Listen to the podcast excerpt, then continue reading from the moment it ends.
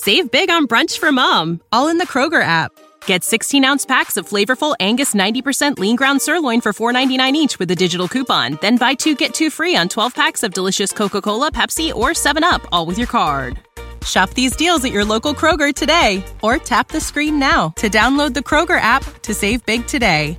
Kroger, fresh for everyone. Prices and product availability subject to change. Restrictions apply. See site for details. Metal cough. Hip hip.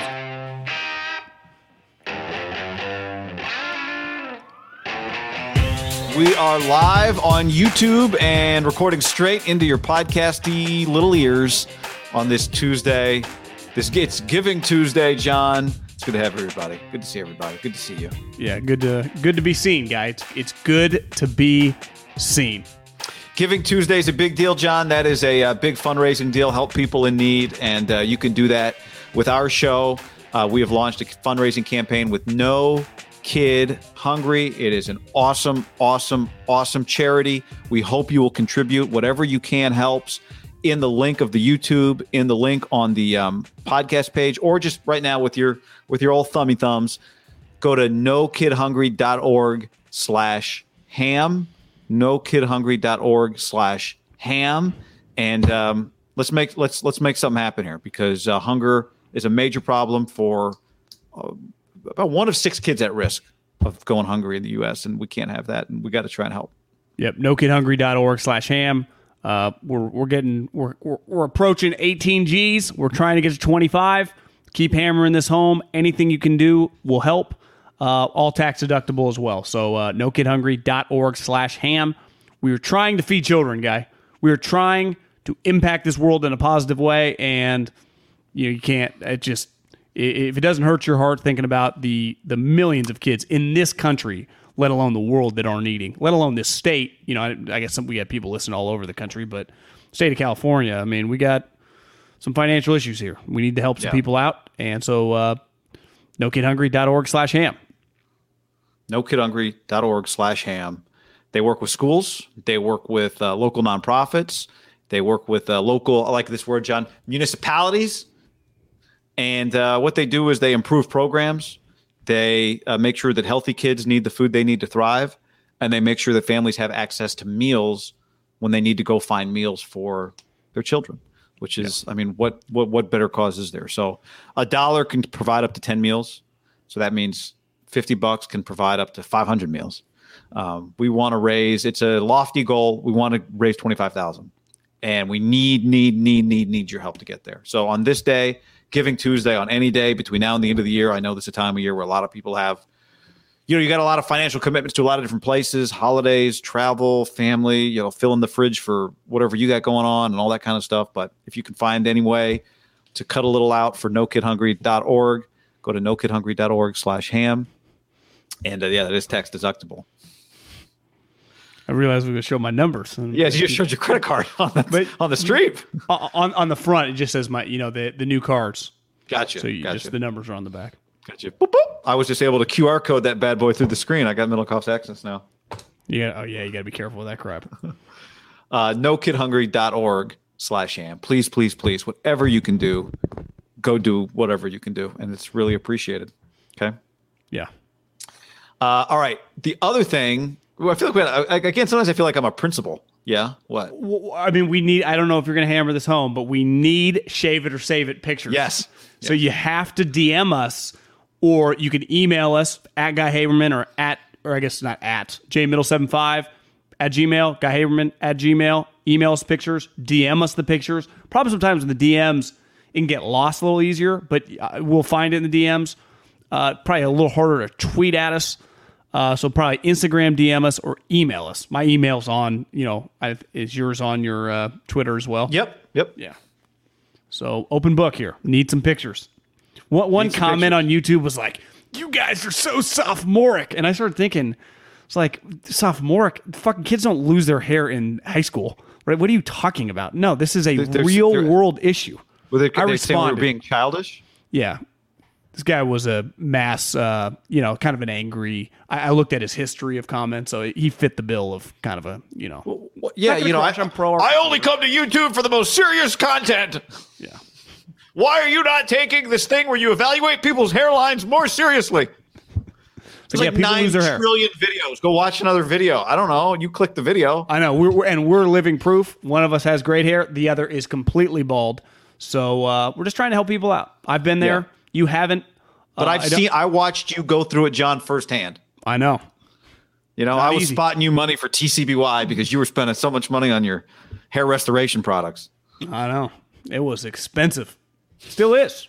You know, still Yeah, is. but we need you. We we've been we've we've we're, uh, we've been helping people. well, maybe I don't know. It depends if they take our advice. But uh, you're right.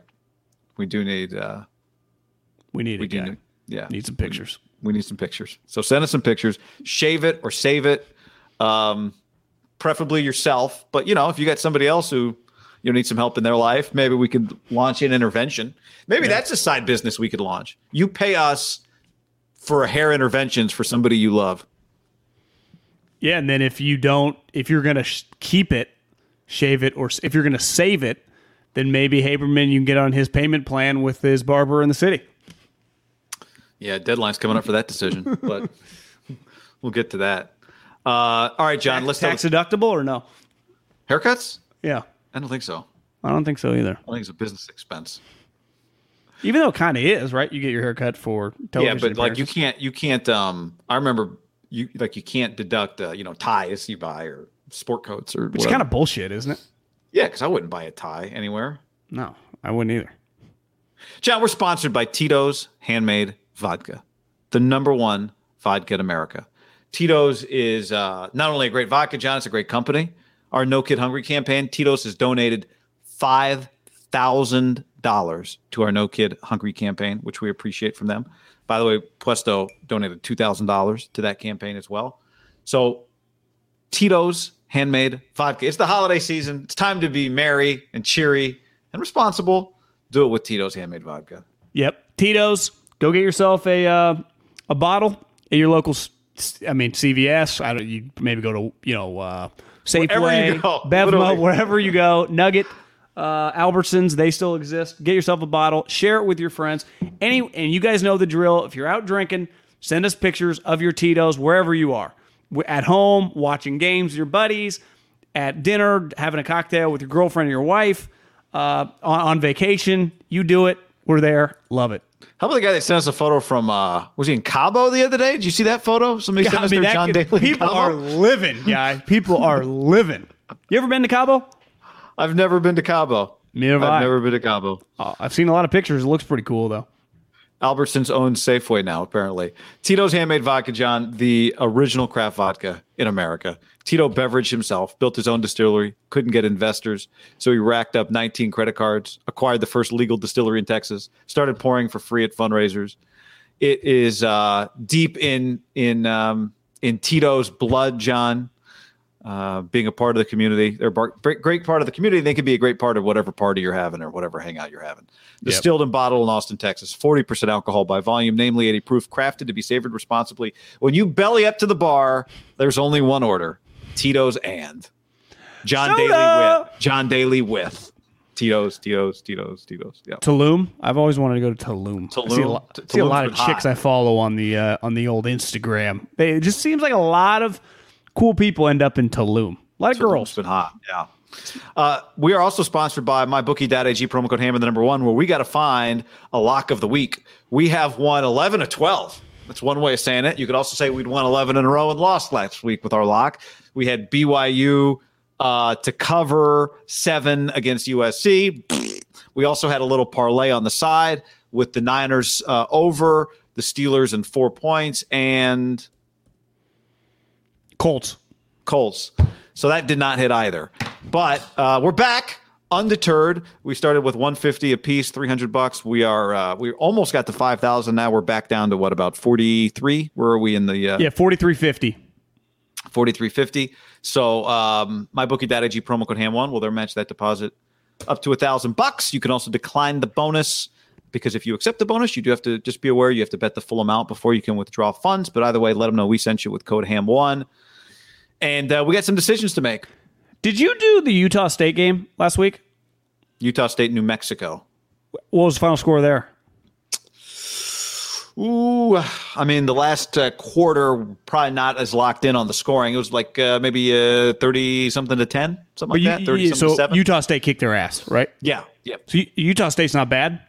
Utah State's not bad. But uh, San Diego Blake State. Anderson, who's their coach from Arkansas State, the only first year coach to win nine games this year.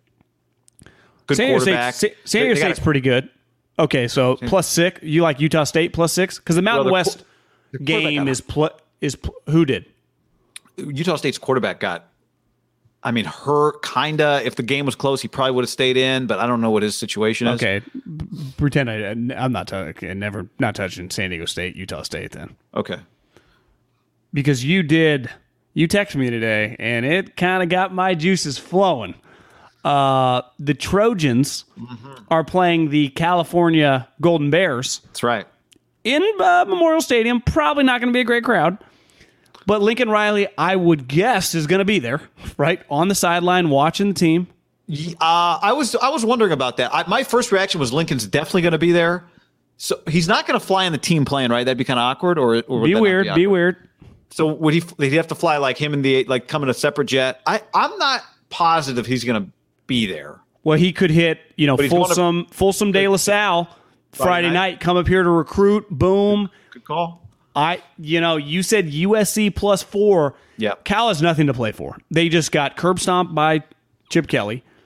USC doesn't necessarily either, but if Lincoln's standing there, you fucking want to earn Well, your keep.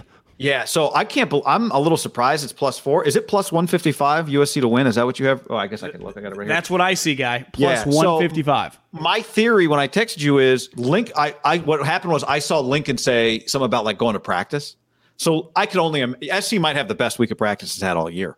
Because if Lincoln's out there evaluating these guys, Well, and if you're What- if you're an assistant coach, you're going to try to keep your job, right? Coach your ass off when he's staring at you, coaching positions. Get out. Absolutely. Keep your steps moving, hands up. You know, come on, drive, drive, drive. yeah, fast, physical, fanatical. so, I mean, yeah, man. I, I, Cal two weeks ago when this when this game got rescheduled three weeks ago, it was because Cal had to. Cal wanted badly to play it. They needed to win last week for this game to then matter, so they could become bowl eligible. That's out now. Now, college football is kind of bananas.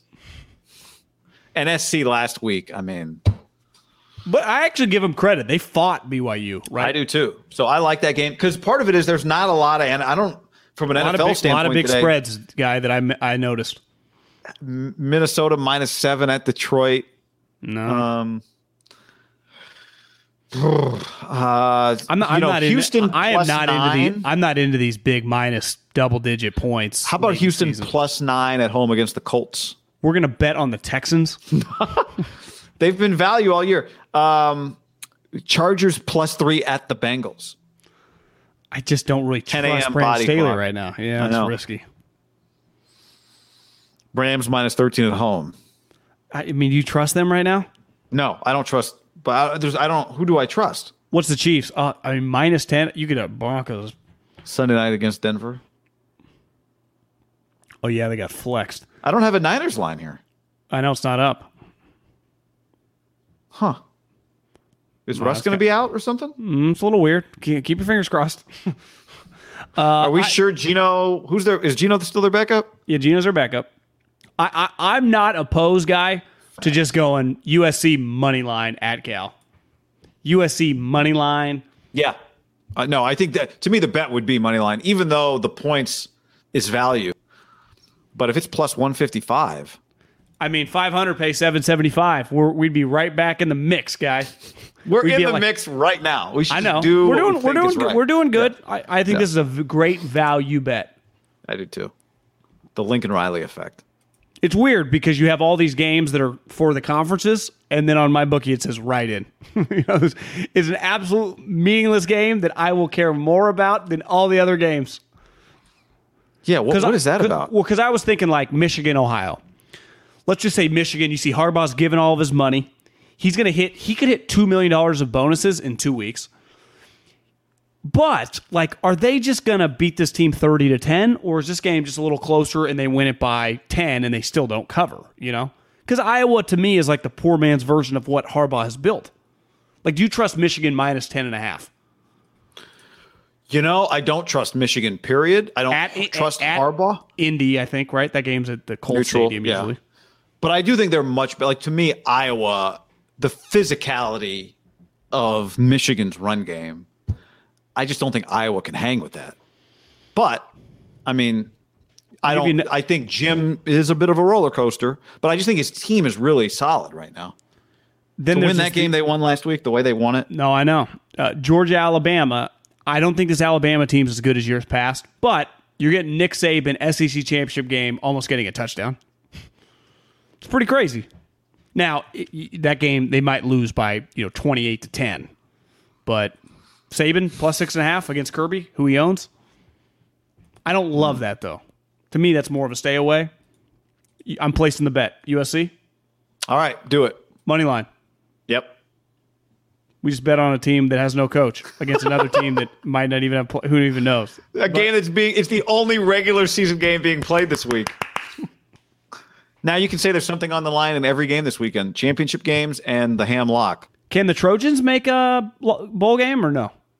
Uh no. That's pretty crazy. I guess. Yeah. Did they almost want that a little bit though when they fired Clay, just to just to bottom out a little? I guess in college, like you don't need to bottom out. You don't get draft picks, right? I don't think so. I don't think you want that. No. Were they hoping to? Because be at minimum you're like Yeah, because at, mi- at minimum you you know, empty stadium's bad for business. you see Lincoln Point at that thing yesterday. Did you see the people collecting trash in the background at one Yeah, point? Did you see I was that? laughing. Well, Did at first I thought it was a guy running stairs. I did too, which would have been a good move. If you're like, who is that? Oh, it's Jackson Dart running stairs. oh, did you guys? There's a press conference over there. I didn't know. Little me. It's over here running stairs. But uh, did Why somebody does get on the phone. Why phone? does Jackson Dart paint his face like that? I've seen a few guys do that, like the one side, like it's uh, Braveheart. Braveheart or something. He, I, I mean, I think Lincoln's just going to roll with that guy, right? uh yeah, I think so. Yeah, they'll be fine. Good player. He might have. He might have just hit the jackpot. Big time. Jackson Dart. You know, Yeah. a lot of those guys, the guys that'll stick around. My, I mean, it, this has been. I've I've made some. I've had some takes the last couple days, some statements about college football and Lincoln Riley to SC, and I'm not gonna. I don't want to. I don't want to be hyperbolic. I'm. I think about it before I say it. So I'm not saying it's the craziest or anything like that, but this has been banana. Like the this Sunday, Monday, Tuesday after the college football regular season has been nuts. I mean, Brian Kelly just left Notre Dame while they're still kind of in the CFP race to go coach LSU. No, yeah, kind of. You're right, kind of. To go coach LSU. I'm still reeling for Oklahoma and SC on the Lincoln Riley thing. I mean, it's Would Brian Kelly, LSU would Brian Kelly have left if they had beat Cincinnati and they were undefeated right now and in the top four? I mean, They I gave him think ninety you five can, million dollars. but He did Yeah, it I at mean, if- Cincinnati once upon a time. They were undefeated and going to a BCS game. A little Maybe different. he would have left. I mean, but I- y- if he would have, I mean, it depends. Like, did he think his team could win a CFP game? Well, I mean, history would say no. Yeah, especially if, if they're going to say it's not really Georgia close. or something like that. How, how did they play Georgia? Remember they played at Georgia. Was that la- two years ago? They played at Georgia. In a great game. I, Georgia went to Notre Dame and beat them. Yeah, They just don't match up that well against the SEC because they don't have the pass rushers and they don't have always the skill guys. Even though they sneaky put more wide receivers in the league than you think, uh, and they just haven't been dynamic enough on offense. But they have been my, my, my fundamental philosophy on coaching, and I, I've I think the West. I, I- I'll pivot a little bit. I, I do think it's easier to be an outsider over here as long as your personality and just like you kind of can mesh with the people. Because I, I do think you're ultimately going to be recruiting the majority of California kids. Like Pete crushed it in Southern and Northern California. The best players in the most fruitful and the Central Valley, right? The best players in California, Pete landed. But when he was humming, he also landed the guys in the outside states. I, I am a big believer that your personality and where you're from in college does matter. And and Brian Kelly isn't just an outsider to the South. Like he's a lifetime Northeasterner, born in Massachusetts, coached in Michigan at, at Grand Valley State, then went to Central Michigan, and then went to Cincinnati, and then went to Notre Dame. Like that is not SEC territory. And yeah. we had a buddy that was a good coach who was not losing at Florida. And Jim McElwain is not a Southern guy, even though he won national championships or maybe just won the one at Alabama. Like he was Nick Saban's first offensive coordinator that won a national championship. And it was a really big deal. And it got him a head coaching job. But he got that Florida job and he was an outsider from the jump. He went to SEC championship games and they fucking hated him. Like they, and he is a nicer guy than this guy, you know, you know, just in dealing with random people. I, LSU is going to be better, right? It just in terms of like he's going to inherit better players than I think Mac inherited. But I don't know, man. I don't love like to me Lincoln. He'll be okay, right in California. Yeah, it's a weird fit. The Brian Kelly thing, but I admire both of them leaving because I think both of them did not have to leave. They had cushy, sweet jobs, and both of them put their kind of nuts on the table for national championships. Right? Both of them made the move. I think mm. I can win a national championship here. Not sure I can do it here. Yeah.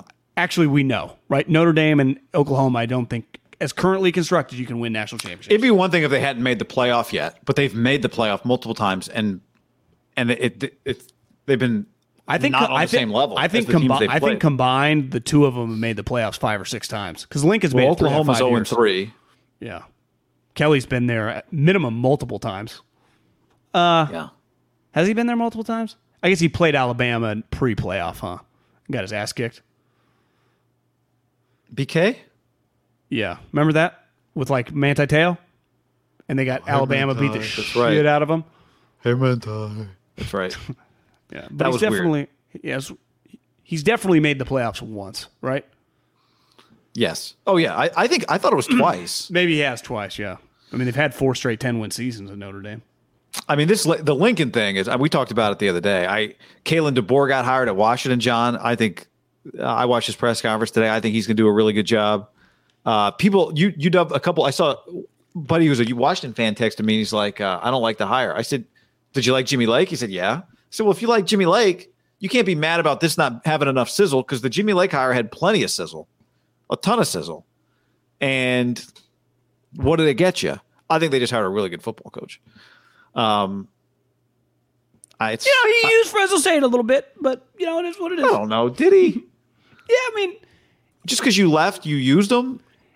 use maybe used as strong. And again, I'm biased on this one.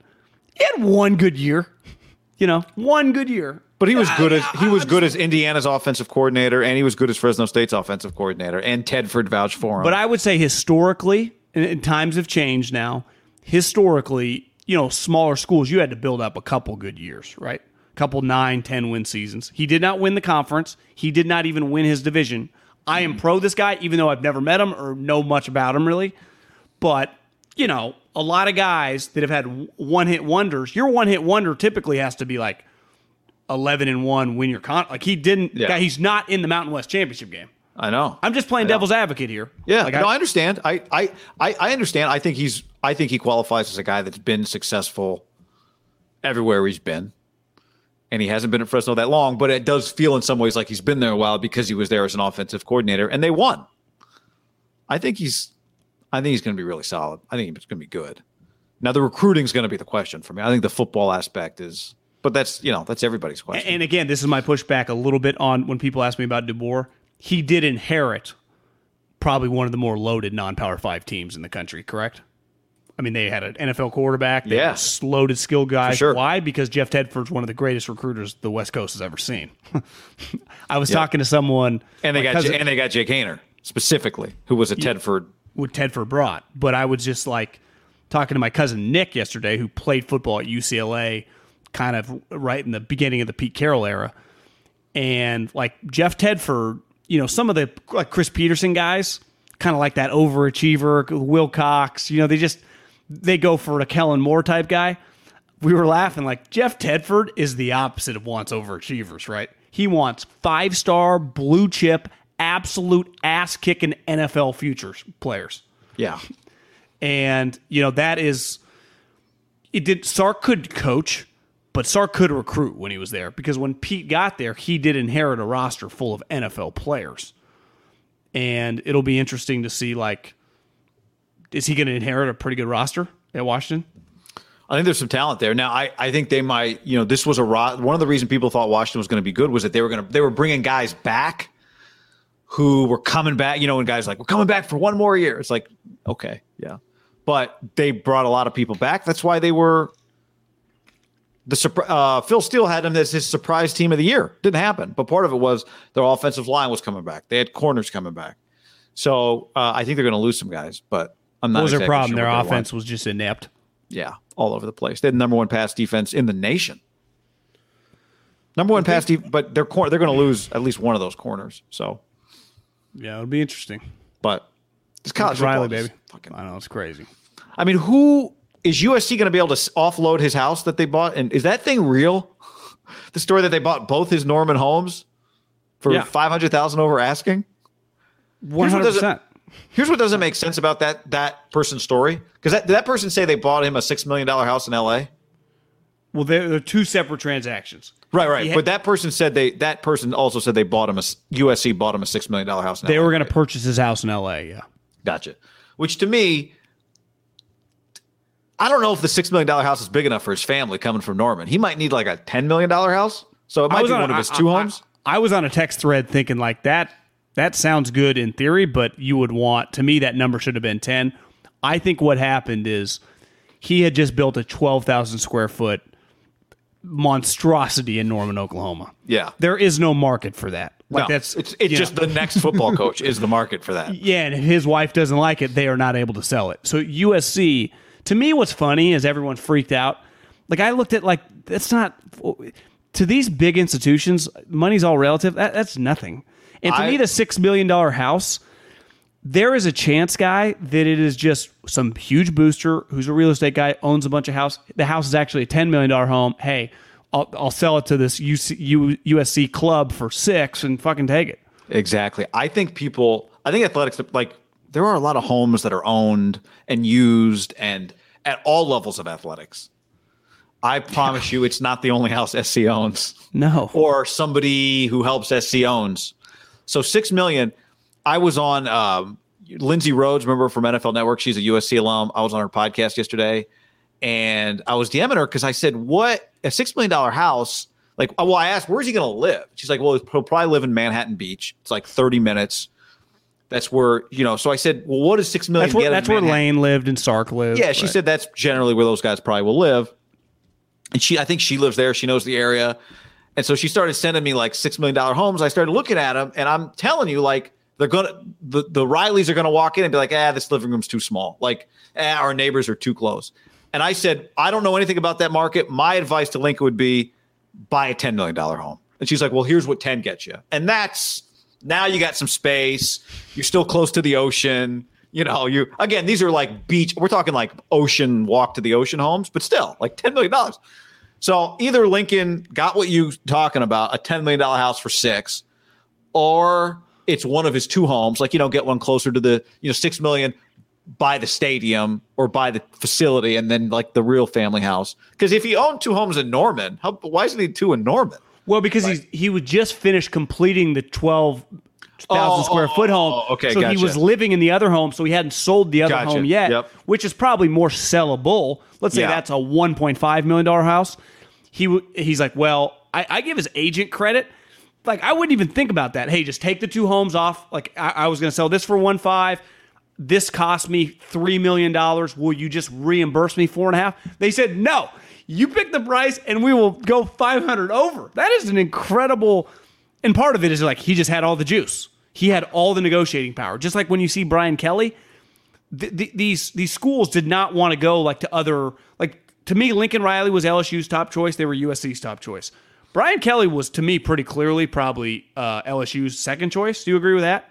Like they they were not like going to go kind of random people. No, their AD is pretty structured, I think. And I think the going rate, like we have seen that $95 million, and maybe Mel Tucker early on was in that mix too, but I it does feel like he bowed out, I would say three or four weeks ago. Would you is that fair to say? Yeah, it felt like in 10 minutes he bowed out. But doesn't it feel like that 95 number was just kind of the sweet spot that everyone was using off other people? Because Kelly got it, uh, Mel Tucker got it. Lincoln's like, hey guys, you're gonna uh, 95. I don't need fucking more than that to move across the country to tax haven and a place where six million dollars doesn't even get me a big home. So they had to give him the 110 and then all this other sweet shit and the jet. Think about the what what is the private jet for unlimited use? So it's like his wife, like I want to go to Pebble Beach this weekend. Like okay, let's roll. well, are you watching Succession right now? Uh, yeah. I just I caught up on like three episodes. Uh, I'm not all the way to I think it's like season three, episode seven. I'm like at like episode four. But uh, there's like a big negotiation. I don't think I'm going to spoiler alert anything for anybody. And one of the contentious things is like, no more use of the PJs. And they're like, they want to take the PJs. First, they come for your PJs, then they take your children. You know, it was a big point. I don't know. Did you have you seen that episode yet? I saw I saw that, and the guy clearly was just fucking with him, right? Just to fuck him- with them. Yeah. And the yeah yeah yeah. I, I I think that is one. I that I, you could have just hey I'll take my sell my house at a loss. Give me the unlimited PJ, unlimited. Like oh what do you want to do this weekend? Oh you want to go play golf in Idaho at Coeur d'Alene? Let's do it. You know. Like she, she- his wife's gonna be like, oh, I want to go shopping in San Diego. Yeah, we don't need to drive. Hop in the jet. That's an that to me is an incredible because most coaches' contracts, even a lot of like CEOs, you get a limited amount for family stuff, right? You get unlimited for work, but they, they may give you 50 hours for family. That unlimited, like, we don't ask questions around here. I want to go to New York for the weekend with my family. We're going. And, and tell the pilot to be ready in 20 because I'm ready right now. Like, well, actually, the uh, the president needed the jet. Well, time to make a switch. Good thing with the Trojans, they probably have multiple jets. And this is what this is what really obviously you do a lot of stuff with the Pac-12. I consume a lot of Pac-12. I, I've been saying for a long time we can't keep complaining about money on the West Coast. Now I understand like Washington State or Oregon State, like there are going to be some programs that are not going to be able to compete with LSU or Michigan or Ohio State, but USC cannot even act like UCLA or Arizona State. You have too many fucking resources, and this is where I give them credit they clearly were on board that if they could get the right guy, they were willing to just empty the tank. And to them, at the end of the day, they didn't really empty the tank. This is, as a text thread I'm on, this was a rounding error for them. This is not that big a deal. And I'm just glad they used it because you have to say this about the Big Ten and the SEC. Those programs, not just the top program, but there are three or four or five or six programs that are in the mix, are all operating like this. Like LSU, obviously they had a bad year, but I mean, right now they would be third or fourth in the hierarchy in their conference, right? Alabama, Georgia, and even A and M. The way they've been spending money now, they're not winning, but Well, there's a level of coach where there's not a negotiation. And there's not, when it comes to Lincoln Riley at USC, there's not a lot of negotiation. Like, did USC say no to anything? If that list of things is true, what, what, I bet he felt like it. I bet his agent probably pushed him to ask for more shit, and you it's like how many country club, how many, yeah, how many country club memberships do I need? I got three. I don't know what he got, but I'm sure there's a country club membership, at least one. Oh yeah. Uh, you know that gets thrown in. I mean, but that's Where, pretty. where would you Where would you go? What's the? Is it Beverly Hills? What's the one that Al? Yeah, Michaels but I mean, what? Yeah, but what about Marky Mark Riviera? They have PG. I'd be like, well, can I get Riviera too? LA Country Club's holding hosting the U.S. Open, and be like, I've heard that's pretty sweet. You know, What's like- the Al Michaels one? Is that Beverly Hills where him and OJ were supposed to play golf? I thought it was Brentwood. Doc was his partner. Yeah. I mean, I, guy, I think there's four that I think if you start asking around, they all ha- Sherwood Country Club. I think has some moments. I don't think he'd have a problem, yeah, getting into any of them. well, I, you know what? You, It'd be uh, hard. I'd be like, hey, could you just get me into five? Like, I'll just I'll, I'll keep it a five. Just give me the five best ones. Um, there's, I'm trying to remember the home course.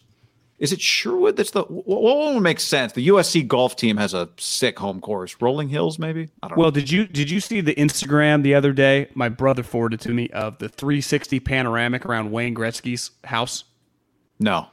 he has this mansion in LA that is incredible at the top of the hill. Well, it's on a golf course, and I'm on this thread with my brother and a couple other guys. I'm like, "What course is that?" And it was Sherwood Country Club, and it looks. I mean, I've heard of it, but I don't. Know, I've don't never been there or anything. It looked pretty fucking incredible. That's probably not his only membership either. No. Before we get to the Niners Seahawks matchup and Deebo and something Kyle Shanahan said that was very interesting, watching Russell Wilson on Tuesday night was pretty eye opening. Uh, it's not the first time you've watched Russell and thought, yeah, he doesn't quite get away like he used to. But I thought it was really eye opening last night that he just wasn't escaping that Washington defense. And that was before he got shoved to the ground in that last drive that actually he ended up driving down the field and, you know, getting them within two. But I, what did you think just watching him? Does he look off? Do they look off? I mean, they're what are they three and eight now? Yeah, man, I just think he looks terrible. Their team looks terrible. Uh, he looks like he's injured. They, they just don't look very good. They're the worst version of Seattle we've ever seen. I mean, I don't even think it's close. Obviously, their record speaks for itself. They're three and eight. I mean, they're they're not only not going to the playoffs. I mean, their their, their draft pick right now is in the top five. Top five. That's I, I honestly I, I, tweeted this last time. But it's not I, theirs. You know, I'm kind of at a loss watching them because obviously they pulled games out of their ass the last several years, and I think all of us it crossed our mind they were going to pull that game, you know, from the depths of their crevices. But th- th- I, to me, they never even felt when they were pulling games out they were a three and eight team right? I mean, guy, you're three and eight. They're headed for five and twelve. Like that's where that's the path they're on. It's it's it's crazy to watch as as West Coast NFC West people that have just consumed so many of their random games. We obviously watch a lot them versus the Niners, them versus the Rams, them versus, versus the Cardinals because they play a lot of those games in prime time and they matter. But how many times have you watched them against random teams? Shitty ones. They're always in tight games. They always pull it off. And when they play better opponents, they've always won. I mean, it's just, it feels over. And part of it, like you're allowed a bad season, part of it feels like the carryover from the offseason. It just, Pete 70, Russell doesn't really like him. They hired this offensive coordinator, uh, Waldron from the Rams. It clearly hasn't worked. Uh, now, he, Russell's hurt right now, but he just, I was, I, if I just looked up his stat line last night. It looks better 21 to 30 for 240 yards, two touchdowns. It didn't feel that way. I bet he, you know, gained what? Probably 60 plus 70 yards on that last drive. But man, I don't know. What do you think? I th- I thought it was uh, stunning. I'm with you. And I'd been thinking about this for a couple of weeks because I've had this thought in my head that like nobody hates offensive coordinators like Seattle Washington fans have only had one good one in who knows how many years with Jonathan Smith. They hated their guy the last two years that Jimmy had. The Seahawks, as good as they've been, they hate every offensive coordinator. And so I've been th- I've actually been thinking about this for a couple weeks. And then I saw a tweet last night from somebody who covers the Seahawks who suggested that Shane Waldron, like, could Shane Waldron be one and done? Now, if Pete's gone and Russ is gone, then maybe he definitely could be one and done. But Russell Wilson not only doesn't get offensive coaches promoted, he gets them fired. And that makes him different than almost every other great quarterback in the NFL in the last 30 years. I mean, if you are an offensive coach, coordinator, QB coach for a future Hall of Fame quarterback, you are going to get somebody on your staff is going to get a job out of that. Listen to this list and feel free to jump in if you think I'm missing anybody. But let's go through some of the greatest quarterbacks of the last 25, 30 years in the NFL. Hackenberg. They all get Bill O'Brien a job. They all get guys jobs. Brady, Bill O'Brien, actually. So we can start with him. Josh McDaniels, Charlie Weis, Byron Leftwich is probably going to become a head coach because of Brady. Joe Montana, Shanahan at Holmgren and Gruden, Peyton Manning, Bruce Arians, Mike McCoy became a head coach because of Peyton. Adam Gase became a head coach because of Peyton. Drew Brees. When Drew was leaving San Diego, Cam Cameron was his OC. Cam just had a then had a great year with Rivers. But Doug Marrone was his offensive coordinator. John Elway, Mike Shanahan got the head coaching job. Chan Gailey, Jim Fassel, Gary Kubiak, Aaron Rodgers, Joe Philbin. Ben McAdoo was his quarterback coach before he went to New York to become the offensive coordinator. And Nathaniel Hackett, who's the OC there now, is probably going to get a job. Favre. I actually think, and I told you this before uh, the podcast, I think you got to throw McCarthy in there as well even though Rodgers got McCarthy fired, he, would not have got rehired if he didn't have the resume he had under Rodgers. You know, I yeah, I didn't have him on. I think you're right about that. I think the fact that he coached Rodgers, even though he got fired, is what gets him the Cowboy job. It's not you're like right. he had this resume of like Andy Reid working with all these quarterbacks was when he was with the Eagles, right? McCarthy's whole resume was Aaron Rodgers, Right. Right. I mean, uh, Andy Reid, that was the other guy on Favre. Aikman, Norv Turner, Steve Young, Shanahan, Greg Knapp, Marty Mornhinweg. Went to Detroit after that. Yeah. Marc Trestman, Roethlisberger, Ken Whisenhunt was his OC. Kurt Warner, Mike Martz became the head coach. Todd Haley got a head coaching job. Rivers, I mentioned Cam Cameron. Rob Chudzinski went from the tight end coach in San Diego to the OC in Cleveland. Ken Whisenhunt was back after he was the head coach in Arizona, was one year OC for Rivers, got the Tennessee head job. McAdoo again, Eli Manning, McAdoo was his OC after he got sent to Eli from uh, from uh, uh, Rodgers and became the head coach. Cam Newton, Rob Chudzinski got the Browns job after he was Cam's OC. Donovan McNabb got Pat Shurmur and Brad Childress jobs. Warren Moon got Brian Billick and Mike Tice jobs. Now, I maybe I'm missing like one of the best. You know, I, I that's that's not a complete list of the greatest quarterbacks of all time, but that's uh, you know the last 25, 30 years. It's like 25 years plus Elway, Montana. You know, the only guy. Oh, Drew, Drew Brees, Dan Campbell. Da- Dan Campbell, Ted Marchibroda, Jim Kelly got him a job. The only guy that I couldn't, and I'll admit, I don't know enough about the dynamic of the Dolphins offense. Nobody got a job from Marino, but like John, it, this is. Listen to that list and tell me how is it that Darrell Bevell fired, Schottenheimer out, Shane Waldron now's not good enough? How how, how come? Now maybe it's the organization. I'm not. That's not just about Russ. But I never would. If you told me Russell Wilson, if you just read me his career, I'd go, well, how many people got at least one OC became a head coach? But I'd, I'd also say, think of all the guys like under Pete never had a problem getting guys jobs at USC, offensive guys, right? All those Yeah. guys. That's Think about all the guys under Pete on defense over the years. He produced like three head coaches. Uh, I mean, Saleh doesn't totally count, but he started with Pete. Obviously, Gus and uh, Dan Quinn. So it's like it's not like Seattle wasn't shooting guys out. Hell, their GM got a job. Why the guys Russ is really the closest with it is great angle by you because it is nuts. It is. what nuts. is it? I don't He- have- a little bit. I got one. He's a little bit of an NBA player. Like there is a drama that clearly, from a football standpoint, you can say whatever you want about Rodgers being a little weird.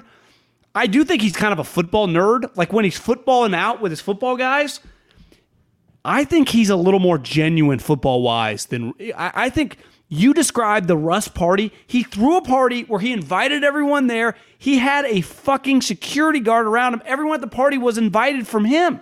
Like I we can say what we want about Rodgers and his family and some stuff, even though I bet if the details came out, more people would probably lean with Rodgers and, and just go on the Bachelor. Like my, my if my parents ever did that to me, I I don't know if I'd disown them, but I would not have been happy. wild. That so I, I think Rodgers like gets along with his football people much better than Russ. Look at Rodgers' relationship with his wide receivers. Why are all Russell's relationships with the players always weird? Like we're all these famous players. No one's ever just kind of pounding the table for him. Hell, Tyler Lockett, I watch him every game. I'm like, God damn, this guy's good. Yeah. I never feel like he's just like, Russell's my guy. Davante Adams is like, if he's not here, I'm out. right? Randall Cobb is like, come get me. Come get me, Aaron. You know, Aaron Jones, like, I love being here. I, I was reading some Albert Breer quotes about A.J. Dillon. He's like, this offense, man, playing with Aaron, it's like they love it. Yeah. And I, I've been saying for a while, I think Aaron Rodgers, because I, I do think they're kind of put in th- this uh, duo together. Like they're two great players, both won a Super Bowl, both going to the Hall of Fame. Rodgers is better than Russell, but like kind of weird. You know, Peyton and Tom are like beloved. Same with Brees. I do not put Aaron with Russell. I think Russell, and, and it's weird because like for people that Niner people that have watched Russell at minimum, right, two times a year for the last nine years, it's hard. And anyone that's gone to see him live to be like, that's one of the best players I've ever seen any sport. That was remarkable. He is a remarkable player before this season. Remarkable. I've seen him live probably four or five times. I, I don't even know if I've ever seen him lose against the Niners. Thinking back, I haven't. he just he's won every game I've ever attended. Even the I went to the Monday night game, the Super Bowl year, and he fucking beat him in overtime because Jimmy threw a terrible pick. Yeah. and and they didn't have a kicker, but he's a great player. But clearly, there's there is just other stuff that comes along with being a quarterback, and I think it's it's it's twofold. You are kind of a you're basically an assistant coach slash you got to be like the leader of all your guys, and I do think we have to question that a little bit with him. And now things Yeah. are going off the rails.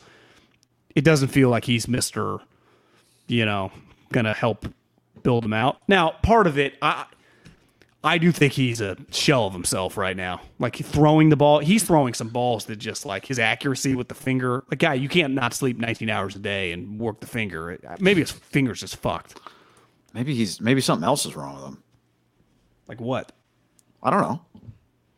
I've Just never seen. something else. I mean, another physical ailment is what I'm saying. I, I, I mean, feels like I've watched a hundred Russell Wilson out. games. I have never ever seen him take the sack that he took when he rolls out. He just like stood there. It's like he just stopped, and then the guy just shoved him. It was bizarre.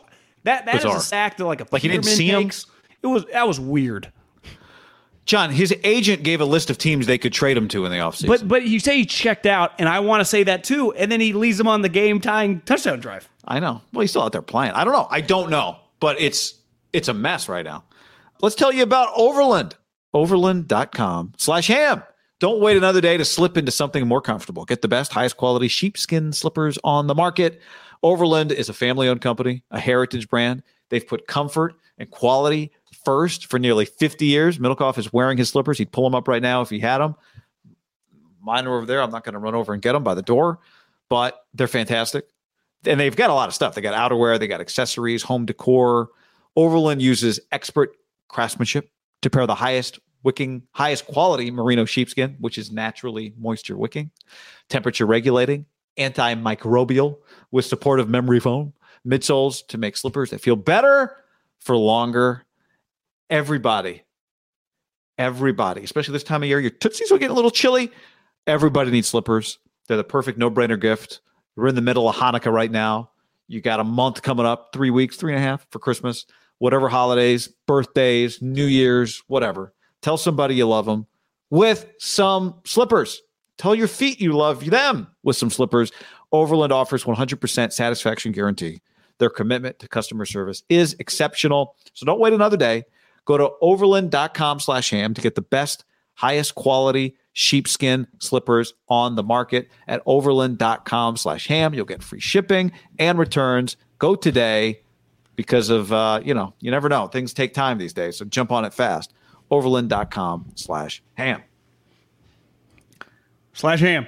Slash ham, baby. Uh, speaking of slash ham, how about this? We got a little, a little, uh, a new addition to the podcast today. Go to uh, Drink Trade. That's drinktrade.com slash ham. Use the promo code ham to get $20 off your first three bags of some of the best coffee that you can find at drinktrade.com slash ham and code ham. Yep, guy. Let me let me hop in here.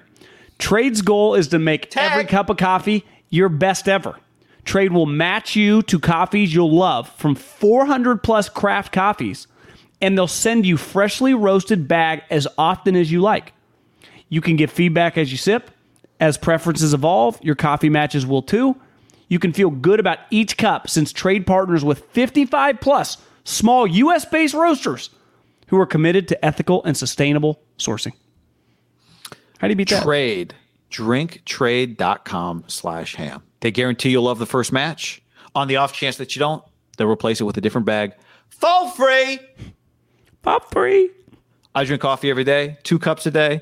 So I'm all about trade. Drinktrade.com slash ham. 20 bucks off your first three bags at checkout when you use the code ham. So it's a double, this is a double, double, double, double. You got to go dot com slash ham, drinktrade.com slash ham, and then you use code ham this holiday season. Give the coffee lover in your life the gift of better coffee too with their own personalized gift subscription from Trade. Enjoy. By the way, Overland plus Trade, I mean, that's a bang bang of telling somebody you love them. Dude, send some gifts. Hanukkah, Christmas.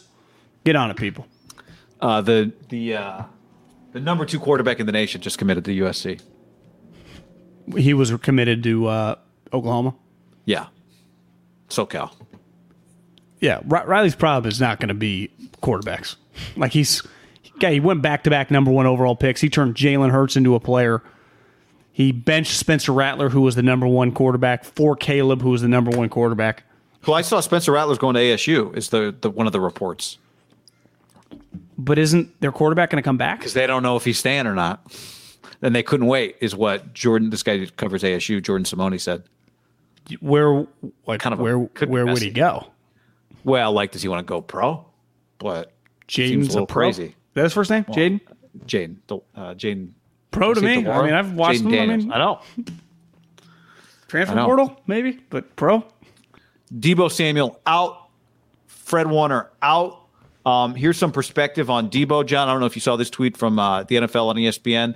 Deebo Samuel's the first receiver in NFL history to have a thousand receiving yards, five receiving touchdowns, and five rushing touchdowns in the same season. That's remarkable. And it's there's a lot of season left.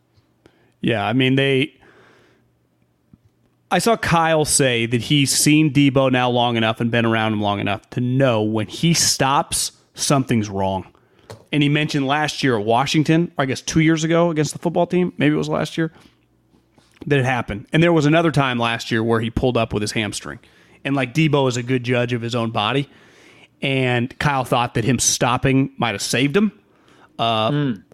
And I just, I, I had you freaked out more than me when he got destroyed. I just thought he had just tried to cut, and his not that his body gave way, it just didn't really cut, and he just got stopped. And I had thought he got a concussion.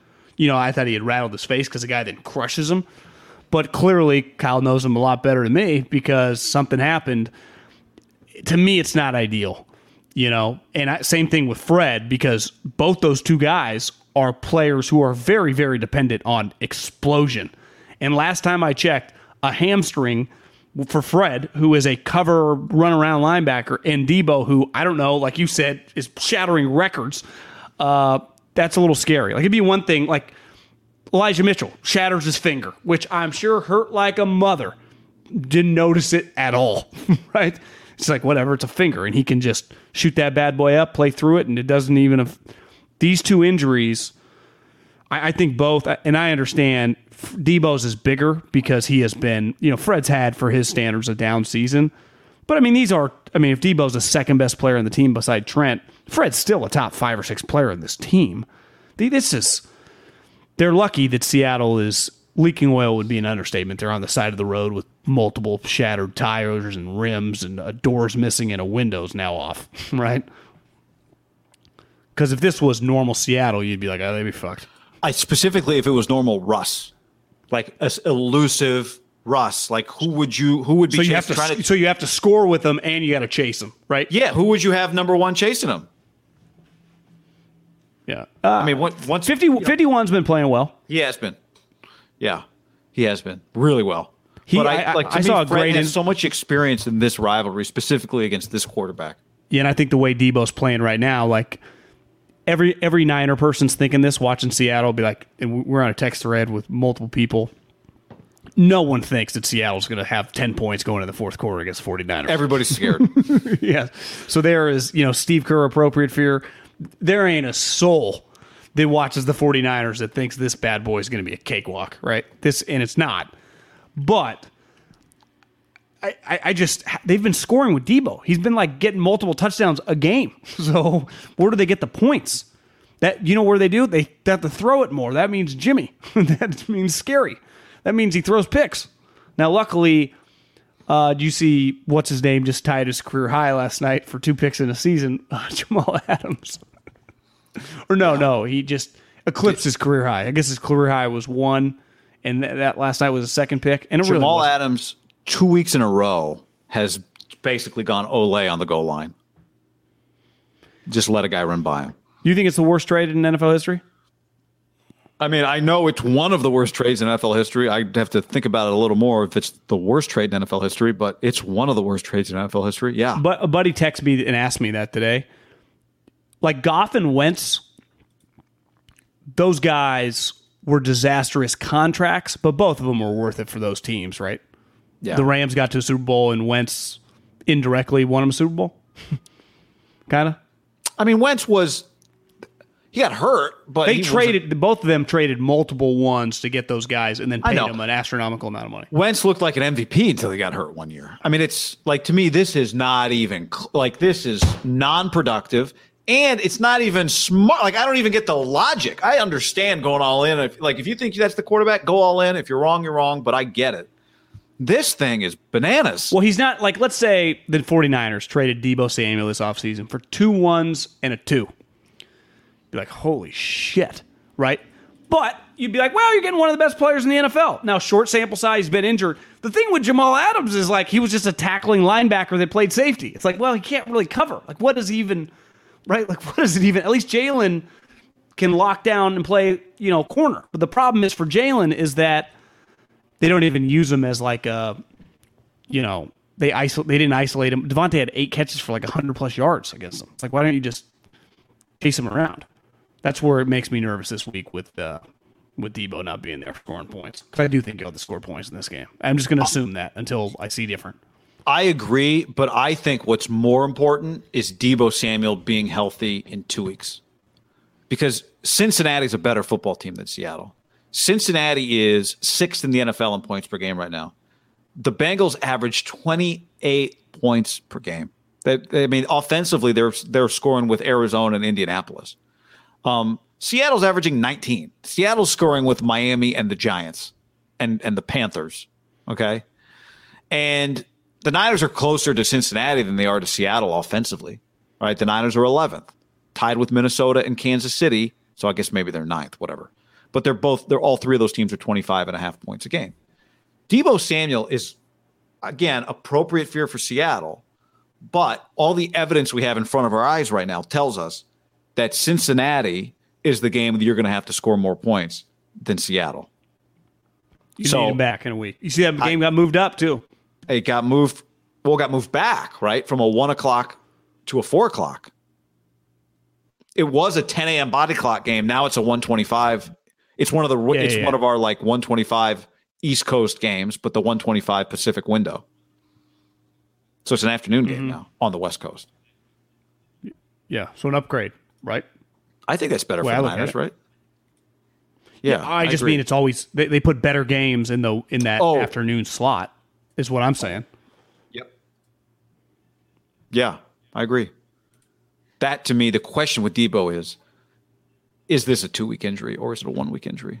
I, I just see under no circumstances how you can. They got lucky, not lucky because they earned it, but winning that game allows you a little breathing room. Like under no circumstances could you rush him back this game. I think next week you cannot have a Drake Greenlaw situation.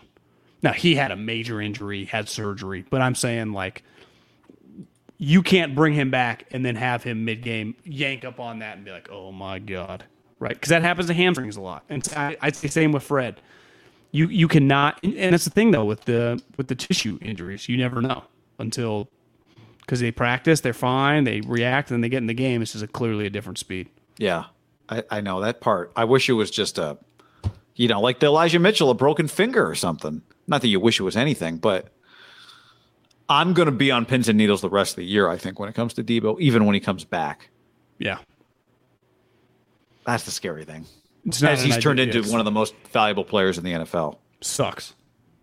Could have been worse. Yeah. I mean, are the uh, is the days of using him the way they've used him this year is that over? But guys, it's not it's not use. He's not. He's only touching the ball so many times. Like they could throw him. It's not. To me, it has nothing to. You just get hurt. Like guys get hurt in the NFL. He's really not being used that often. It feels like he's being used more than he is. I know. His his mere existence though is such a big deal. His presence. Well, we can't talk about paying him huge money if you got to get worried about using him. Like they use the shit out of Davante Adams. They use the shit out of Tyreek Hill. Like my best players that I'm gonna pay a premium, I got to use the shit out of. They use the shit out of Kittle. Right. Right. You know, so it's like if I'm gonna pay, they Trent Williams, they run it to the left basically ninety percent of the time. Like I, I I just have to be able to Nick Bosa, I ride him like Secretariat. It's it's part of the scary part with Deebo. It's it's it's the elephant in the room about he clearly his character, his vibe, his his aura, like I, his smile, like he's just he hangs with Trent. Like he's everything you want. He has one question mark right now, and it's can he have like three straight seasons of 17 games? And you would say, well, no. Can we start with one? Yeah, it's, it hasn't happened yet. And he goes back to college like he was just one of those guys. Clearly, who's a 36 pick in the draft, I think. If he has a fully healthy college career, he's probably picked 20, right? Well, I had a I had somebody tell me. I, I'm glad you just reminded me of this. Somebody told me yesterday that one of the Raven scouts really wanted to draft Deebo. Well, he feels like a Raven, doesn't he? It feels like, and it made total sense. And the Can you response imagine was, how good he would be with Lamar in the backfield? Holy shit. "I'm not drafting a running back that high." Was the answer they got? That's what Ozzy told the scout. I don't know if it was Ozzy, but somebody was like, "We're not taking a running back that high." It's like, well, they were kind of right. Like they knew how to use them. It turned out, right? Baltimore had the right idea. Can you imagine those two running the zone read, Deebo, and then like doing little crazy passes with Roman? That'd be sweet. I mean, Kyle's probably dreaming about that with Trey, right? Doing like a diamond formation with Elijah Mitchell and Deebo Samuel and Trey mm-hmm. Lance, and then just and have Kittle and and and uh, Trent and be like, "Hey guys, we're coming left. Get fucking ready." Trent just doesn't mention say anything, and then he throws three guys seventeen feet. Like Trent just does not talk and kicks everyone's ass I know. every day or like every week on like Tuesday, a couple just like football nerds I follow on, you know, Twitter, it'll always come up. 71 on the 49ers is the most underappreciated guy in league history. People do not understand. Those are like seven highlights and just bodies are flying. like just just like just tumbleweeds, you know. It's like, oh yeah, that guy's an NFL defensive tackle and he just got tossed seven feet. I know. It's really become uh, O O O line. Uh, the O line community has has embraced it to the point that they've made it mainstream. Yeah. All right. So that said, Deebo aside, watching Seattle, do you have appropriate fear for the Seattle Seahawks uh, from a Niners perspective this week? Or Well, I- are I- they toast? Yeah, I mean I, I do think Or they, both possible? I expect it to be a closer game. I mean, last night technically was a closer game, partly because Washington couldn't score. But if you're going to make the playoffs, when you get a team, think about like the jungle. And I watch a lot of jungle YouTubes and I follow a lot of jungle like uh, Instagram accounts. When there is like a limping gazelle, when there is an injured animal around the water, the predators lick their lips and they go to, they go eat dinner. And listen, it's it, Minnesota was hard, right? They had a bunch of good players. Uh, it- it's just gonna be the Rams a couple weeks ago was gonna be hard. This is you have you know a gazelle and really one of the faster gazelles for the last you know decade. As a you know if the Seattle's a gazelle, they are limping right now, and they, at any moment they could hit the Jets and get a little the power. But you have to you know attack their neck and kill them and eat them. You cannot lose this game it would be hard. And I understand you're missing Deebo Samuel, and I understand you're missing Fred Warner, but you have been on the opposite side of this several times with Seattle, and and you've played them tight. Remember they beat them that one the year to get Bosa, and I was furious. I'm like, I can't believe it, and it ended up working out because the football gods maybe rewarded them. But this is you just have to find a way to win this game. Luckily, this is not college football. There's no point differential. There's no scoreboard. You're not. There's only four teams in the playoffs you could win this game nine to seven and fuck, just get out of there, come home. Right. But you have to win this game. Like I I I, cannot like I you just can't lose this game to a three and eight Seattle team. And I understand it's on the road and I do think the 12s are going to be a little rattled. like it's not the fervor just not going to be there. It's human nature. But you just you got to fucking win this game, guy. Now, Cincinnati, I would not say the same thing. Like if you go into that week and they win I think the Bengals. I, I don't know who they play this week, but because the Steelers play the the Ravens. This is regardless what their record is. Like I, that's a tough game on the road. They're playing well. Joe Mixon's a stud. Burrow's a stud. Ja'Marr Chase. They're just good. Like they they've beat enough teams now. We've seen him kick the Ravens' ass. We've seen him kick the Steelers' ass. Seen him kick the Raiders' ass. Like I'm not looking at the the Bengals, especially playing them on the road in a pretty big game. Who knows? Maybe Chargers. Anson Romo call that. So let's let's assume the Bengals win this week against the Chargers. That is fucking. I if you're seven and five, that's a hard game. You might you could easily lose it. Let's assume the Niners win and the Bengals win. don't are the Bengals favored in that game? Is that a minus three Bengals? Just Uh, yes. I do not look at the Bengal game like Seattle. They're limping, they're bleeding, they're the gazelle. Who's you have to kill them. You just have to. I, I, I even Russell's chubby right now. He's got a weird finger. Pete, the whole thing. Jamal Adams celebrates when they're down ten. Jamal's got like this l- way less accomplished cam thing going. Like Jamal, I do appreciate your physicality as a as a lover of physicality in football, and I like players like you.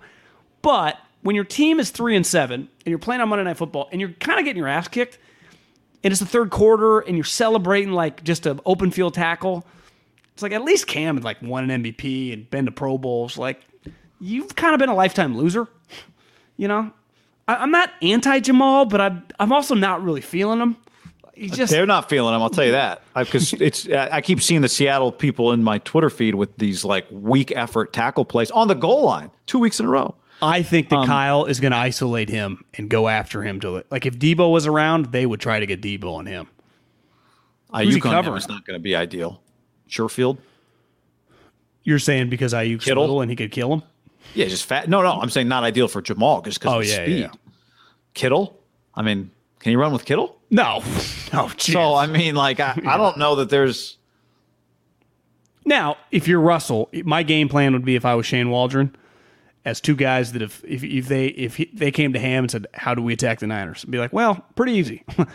you know that little guy number 16 and that other enormous guy. I don't even know what number. Oh, uh, he's 14. I would take 16. and I would take 14, and I would have them run straight at full speed. And I would tell Russ, take three or five steps, depending on whatever you're comfortable, and just throw it deep every fucking play. Because I'll promise you, these guys could not cover you and you will get PIs when they uh, when they are covered. The- If if they don't take ten go route shots, I think they are doing themselves a disservice. The Niners better pray that they don't do that. and their route to Lockett is the deep crosser, like that's his go-to. I, I would say, hey, don't DK even. just running free 20 yards down the field over the I would say, the yeah, don't even waste that angle. Just just go straight. Just go. How is Josh Norman covering either one of those guys? He's not. by holding. They, and uh, listen, I, I get like it's a tougher job for the uh, for the beat guys. They're around those guys a lot, and not even like not like the players care, but the administration and the coaching staff. And so Maiocco and these guys making a conscious effort to be like Josh Norman leads the league in forced fumbles. Like, yeah, guys, we, we understand he can punch the ball out. He can't cover anybody. He's not playing linebacker. I do have to give him credit, though. That's not nothing. Well, he's I a mean, great puncher of the ball. That's- They've that's his- created turnovers, and that's That's they need- skill. They've needed them. he, but he creates punches of the ball when you run it. Yeah, or after somebody has caught it. I guess even then, that, that's not normally where they come in, huh? Unless it's, like a yeah, screen he- play or yeah, because he's coming down on you. So it's you. To me, it most of them runs or passes to people that he had nothing to do with. But I, I, I think- I, get it's a real stat, but it's also Well, I, look, I talked about him like he was not bringing anything to the table. He after that penalty he got against Arizona, he has been bringing something to the table. We got to admit that. he's got a good punch. He's got a good punch. Um, you know, I think uh, the, the Niners aren't going to end the Seattle Seahawks season, right? They're not ending the dynasty if they beat them this week. That's Their season kind of ended last night. When you their agree? season kind of yeah, I agree. And the dynasty, this thing has been cooking for a while. Again, Russ Russ's agent put out teams publicly with his name on it that he would go to. So this thing's been on its way. is it a but- dynasty when you only win one championship? Whatever, eh, probably not. It, it was an incredible run. But I do think the one thing that's Seahawks fans have seen the Seahawks struggle on the road against they, that game they played on Monday Night Football. The Seahawks have played multiple times in the last ten years. Guy, they were playing that in their Super Bowl years. Yeah, they play. what they don't do is look like shit against the Niners. Like if the Niners kick their again, they're three and eight, three and eight or three and nine, Three and eight. three and eight. That's jarring in and of itself. But if somehow the Niners work them the way that they've worked like the Rams before, that I think is going to feel like a whole other thing to everybody. If they lose by multiple touchdowns, it Yeah, if it's like some, jarring. it's. That, now, I'm not saying that's what's going to happen. I'm just saying that's going to feel different than any of these other games. Seattle beat them the last time they played. This Now year. the, Niner, the Niners were kicking their ass in that game. Remember? yeah, but the, the, the scoreboard didn't reflect it. And then Cannon muffs a kickoff and then fumbles, and then it just snowballed quick. And I think, Did Trey come in in the second half of that game? Yeah, and then he Yeah, threw a because pick. Jimmy got and- hurt. Seattle's one and four at home. Like one thing that's just now a couple of those games Geno played. Definitely one of them Geno played because they played on a Sunday night game. But they are, guy, they're just a shell. I mean, they've just been terrible all season. I mean, they, they lost a game. To me, the game they never lost that they lost this season. That even when I thought they were going to be good, that I knew something was off was the Tennessee game because I remember watching it on my couch, red zone. They're up like thirty-one to fourteen. It's like, oh, Seattle's just kicking their ass. Then all of a sudden they're in overtime, and then they lose the game. That to me, when they lost the Tennessee Titan game thirty-three to thirty, that was one of the crazier things I've ever seen. Because that, that's when I was like, ah, something is off here. Something is off. And then even the Niner game, they were off. They were not good. The Niners were outgaining them like 200 to 10, and somehow the score was 7 to 7. But it was just, they showed signs before he hurt his finger that they were fucked. And the Niners weren't good enough at the time to take advantage of it. It's way worse now. You're, you're 3 and 7 or 3 and 8. The Niners caught a break. They play Monday Night Football across the country. So then it's weird because Russell, you know, shaving points, quitting on him, like he does just look weird. You know, to be clear, you said shaving points like it came from somewhere. That was just I texted you let Monday night like is Russ shaving points? Because I'm just trying to figure out what the hell's going on, just so people don't think that was like a report from somewhere. no, it was a Haberman thought, and I was like, yeah, I kind of agree. But then he, but then I was sort of like, is he shaving points? You know, to keep a point spread down and try to get the under, or is And he then they just didn't get the two point, and they were two point. They got the push at the end, John. Yeah, so it's it's it's hard to it's hard to gauge them. It's one of the bigger. Actually, it, it is the biggest train wreck story in the NFL, huh? Just because they've been a consistent playoff team for a decade, and and then his like you said, it goes back to the summer when he did the trade request. It wasn't a trade request, but it was.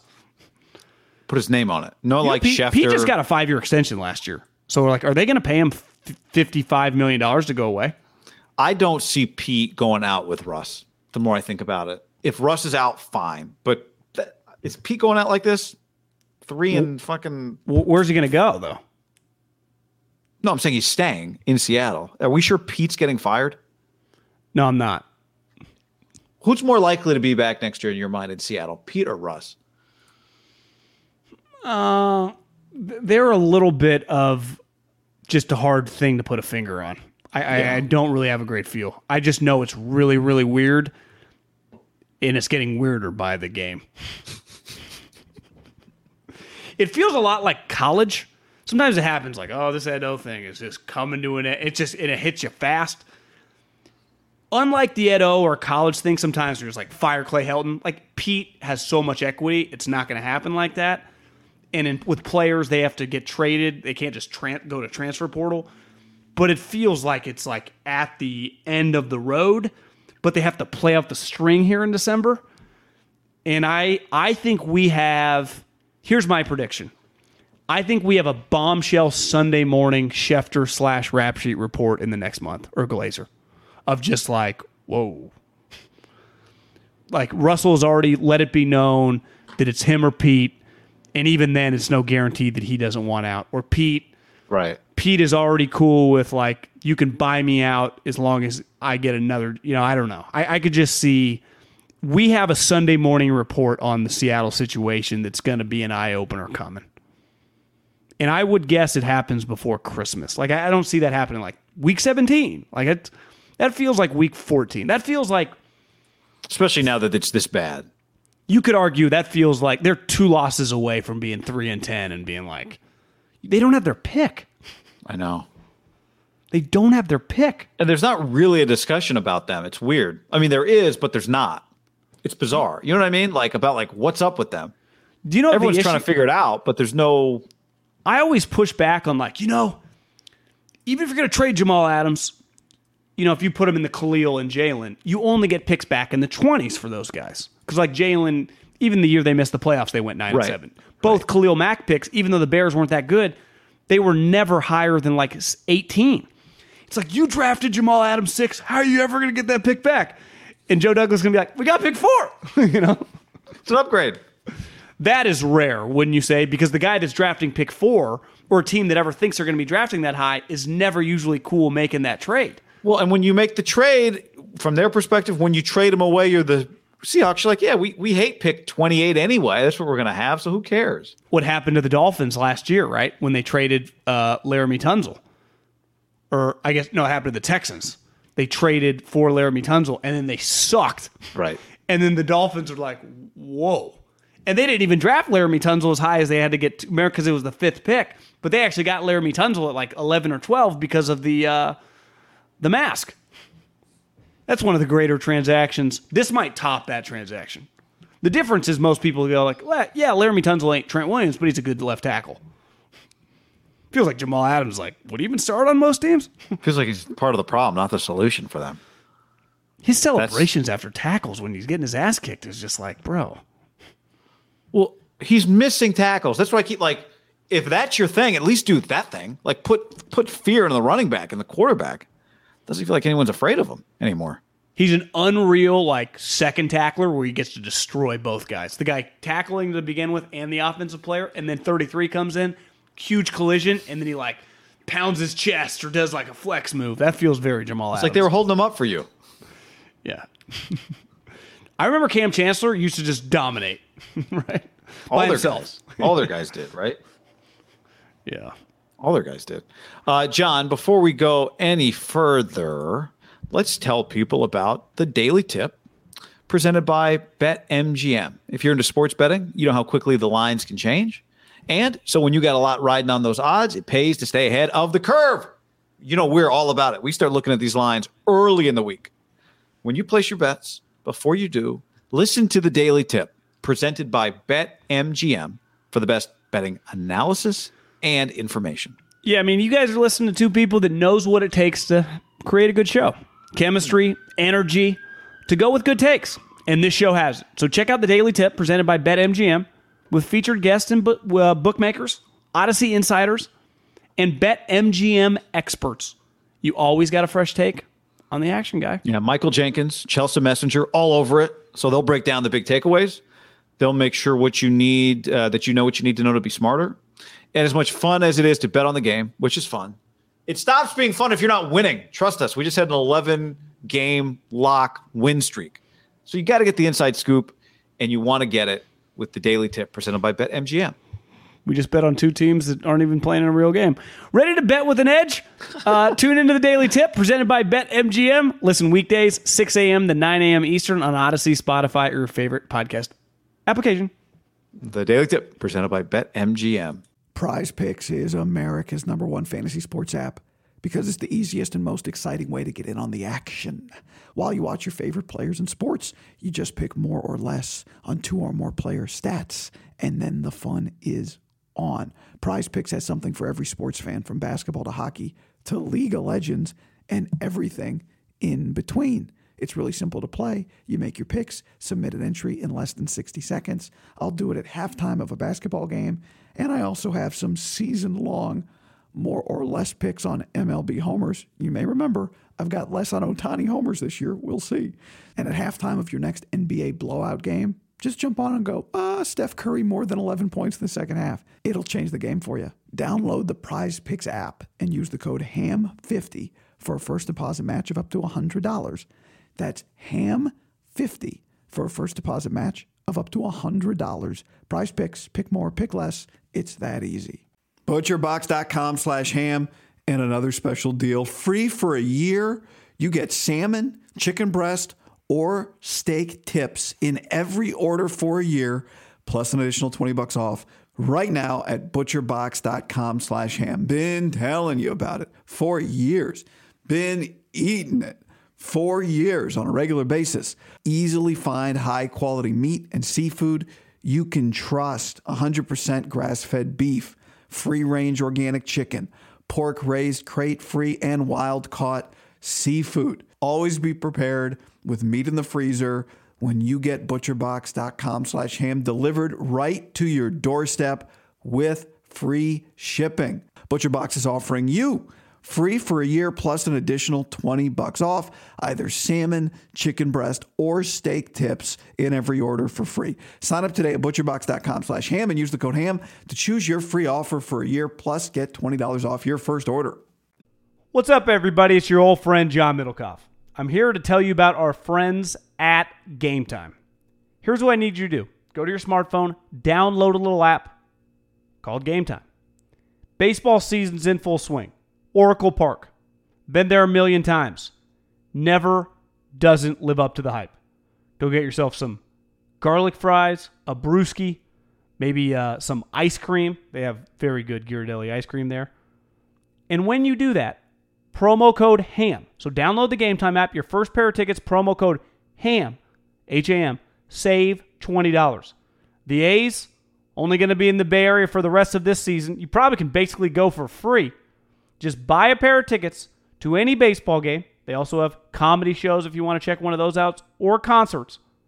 Game Time app, promo code HAM, save yourself $20. We don't even need a thank you. Just hammer that promo code. Save big on brunch for mom, all in the Kroger app. Get 16 ounce packs of flavorful Angus 90% lean ground sirloin for $4.99 each with a digital coupon. Then buy two get two free on 12 packs of delicious Coca Cola, Pepsi, or 7UP, all with your card. Shop these deals at your local Kroger today or tap the screen now to download the Kroger app to save big today. Kroger, fresh for everyone. Prices and product availability subject to change. Restrictions apply. See site for details. All right. This I know you're going to like. Uh, this is from a, a, Jennifer Lee Chan article at NBCSports.com slash Bay Area. And it's a Kyle Shanahan quote. Uh, can you read it or do you want me to read it to you? Uh, yeah, read it. Uh, what, this is what Kyle Shanahan said about Trey Lance. And the point of this article is Trey hasn't been playing, and Kyle says it's more a reflection of Kyle than it is about Trey. So here's the quote What's been hard on me that I didn't realize is when you do bring in a different quarterback who gets a different set of plays, it's almost the first play that I've been seeing of a new defense. You see what fronts and coverages they're doing, but they do it completely, uh, but they are doing it completely to plan as a threat of the runner at that position. I don't know what to anticipate with it. So then I've got to stay in it for a while to get a feel for it. And then you go back, and that feels kind of off for the last guy. So it kind of hurts my rhythm a little bit of understanding what a defense is getting that's personally as the year has gone on what I've gotten a little more away from because I like to get a feel for what the defense is doing. So he's saying he switches quarterbacks, the defense does something different, and now that's it's he it takes him a play or a series to adjust to what the defense is doing because the defense is adjusting to his new quarterback. I think it goes back to the game against Arizona. When he and I was thinking about this when I was walking after you sent me you sent me that little excerpt a lot earlier today. And Kyle Shanahan, if you saw, I, I, Instagrammed it and tweeted it out. I was just watching the press conference after they uh, the last game against Vikings, and there was a there was a moment when he ran down the sideline, and on television it looked like he was going to call a timeout. And they asked him what he was doing because they ended up not calling a timeout, and he was saying, "Old school Kyle Shanahan swag." I was alerting the referee to let him know we were running a double move and the corner was gonna pull a pass, gonna pass interference. PI was inevitable. It actually turned out that I don't think the the corner bit. So it shows you just because you're cocky doesn't mean it always works. I think that's the play that Deebo turned into Darrelle Revis and made an incredible play. Because mm. uh, Jimmy, that, that act, well, when I'm going to put that one on Jimmy, like, bro, the look didn't actually work out. Bite the ball. But Kyle, Kyle's the star of this team when they are rolling, he is in control. He is the chess master. He, the Queen's Gambit, he's the chick, right? He's, you know, Bobby Fischer. Like, he is really, I, am trying to think in the NFL now, like, LaFleur, like, Rodgers is kind of in control. McVay's kind of lost control of his offense. Andy has given a lot to Patrick, I think, in the way they've played. They've kind of met in the middle. Uh, and Patrick became such a star and so good that you can kind of see him. But Kyle truly, and he hasn't had that level of Mahomes yet. We'll see if Trey ever gets there. He's in full control. And I think with Trey Lance, he knows when he studies opponent with his offense exactly what he's going to get. So, like when he mentioned that he, because he's seen this guy against a similar look, I'm sure, that this guy will bite and grab. He has in his mind. He's like, when it comes to this offense, he truly is a genius. When I when I say this offense, I mean his Shanahan family run scheme to all the boot play action stuff. He knows it like the back of his head, and he knows what they're going to do. I think that Trey Lance experience, because I was walking today, I bet Kyle did not feel comfortable asking things that Trey, even if he said he felt comfortable, that Kyle didn't feel he actually felt comfortable doing. So he gave him a very rudimentary kind of running, up, you know, that offense, right? Was a lot of just, felt very just, I, I don't even know the right word to use, but it was kind of basic. And with Jimmy, they just run all Kyle shit. And he, I don't think Kyle feels he's ready to do that. So for Trey to play, that he doesn't, and this gets back to like, there's no developing going on in the season. Like, they're not working on developing anything with Trey because that is not the way the NFL works. When the season starts, the coordinators, and that's what it turns out, you know, for this team, Kyle is like he's the play caller. So he's coordinating against the opponent. I think a lot of times, like when I worked in the NFL or even in college, once you get in the season, your coordinators are so dead set on the game. Well, your head coach, like, can do like I remember at Fresno State, Pat Hill could do some extra shit with some of the younger guys because he has coordinators doing that. Kyle can't just do extra shit with younger guys. He's calling the goddamn game, and then all week going over the plays in practice. Like he can't just roam once certain parts of practice go. So he is admitting that he can't. For them to win right now, he can't fuck with Trey. And I, I've said this from the beginning that he is not going to be in the development mode because coaches are like that. They do not think like that, especially coordinating coaches. It's why McVay is obsessed with getting Von Miller, with getting Matt Stafford. He, he, no fucking development. They're not in developing. They're not into that because they're trying to win. And this is it's a big off-season project. I'm cool with it as long as you're going to make the playoffs. And right now they're headed there. You're going to make the playoffs. I can live with you basically just doing nothing with them this year because this is your decision.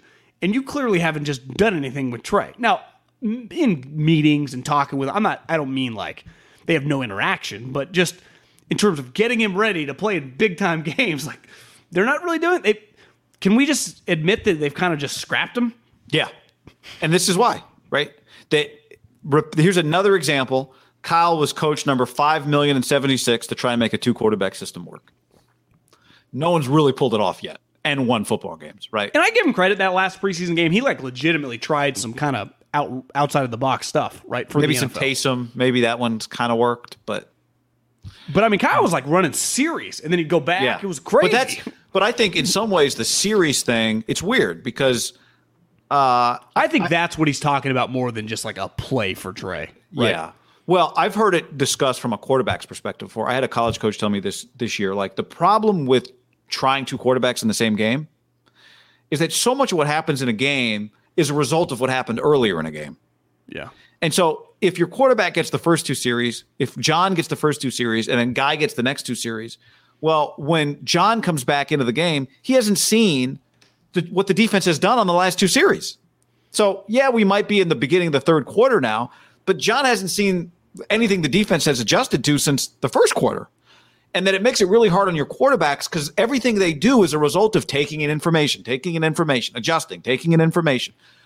And you don't, now you kind of stunt both guys in the game because they don't get the full picture. I think part of what Kyle is saying, and this is where we talk about when his offense is hitting, there's just such a rhythm to it, is that it takes not only does it take him out of rhythm, but what he does on drive five is a result of what the defense did on drive four, which is a result of what Kyle did on drive three, which is a result of what the defense did on drive two, which is a result of what Kyle did on drive one. Right? It all kind of works in a rhythm. His offense really, when he's got it going, it really fits together really well. Yeah. Because it's, like a pu- it's a pu- it's a puzzle that he's. But it's about control. knowing what they're going to do and how to exploit it. Well, you throw Trey in, and again, it just it just goes to show how hard it is, even for a guy who regardless of what you think of Kyle, whether his win loss record is good enough, whatever, what can't be denied from an offensive play calling perspective, he's an elite coach. But we, we and even for him, he's saying, I underestimated how hard this was going to be to do both things. We have to acknowledge, and he's admitting it, it is a, and we've all known this, And you know, a lot of people were like, I don't know why. You know, back when we we played the game and we talked a lot about it, the good and the bad. It is a major, major off-season project to get, and, and ultimately, like these reports that Jimmy's going to get, they're all all their chips are on Trey. They have to figure it out, but it's it's going to be difficult. Like they make the playoffs this year, it just their team might be better next year, but the quarterback situation is going to be because they're they're going to have to do so many things, right?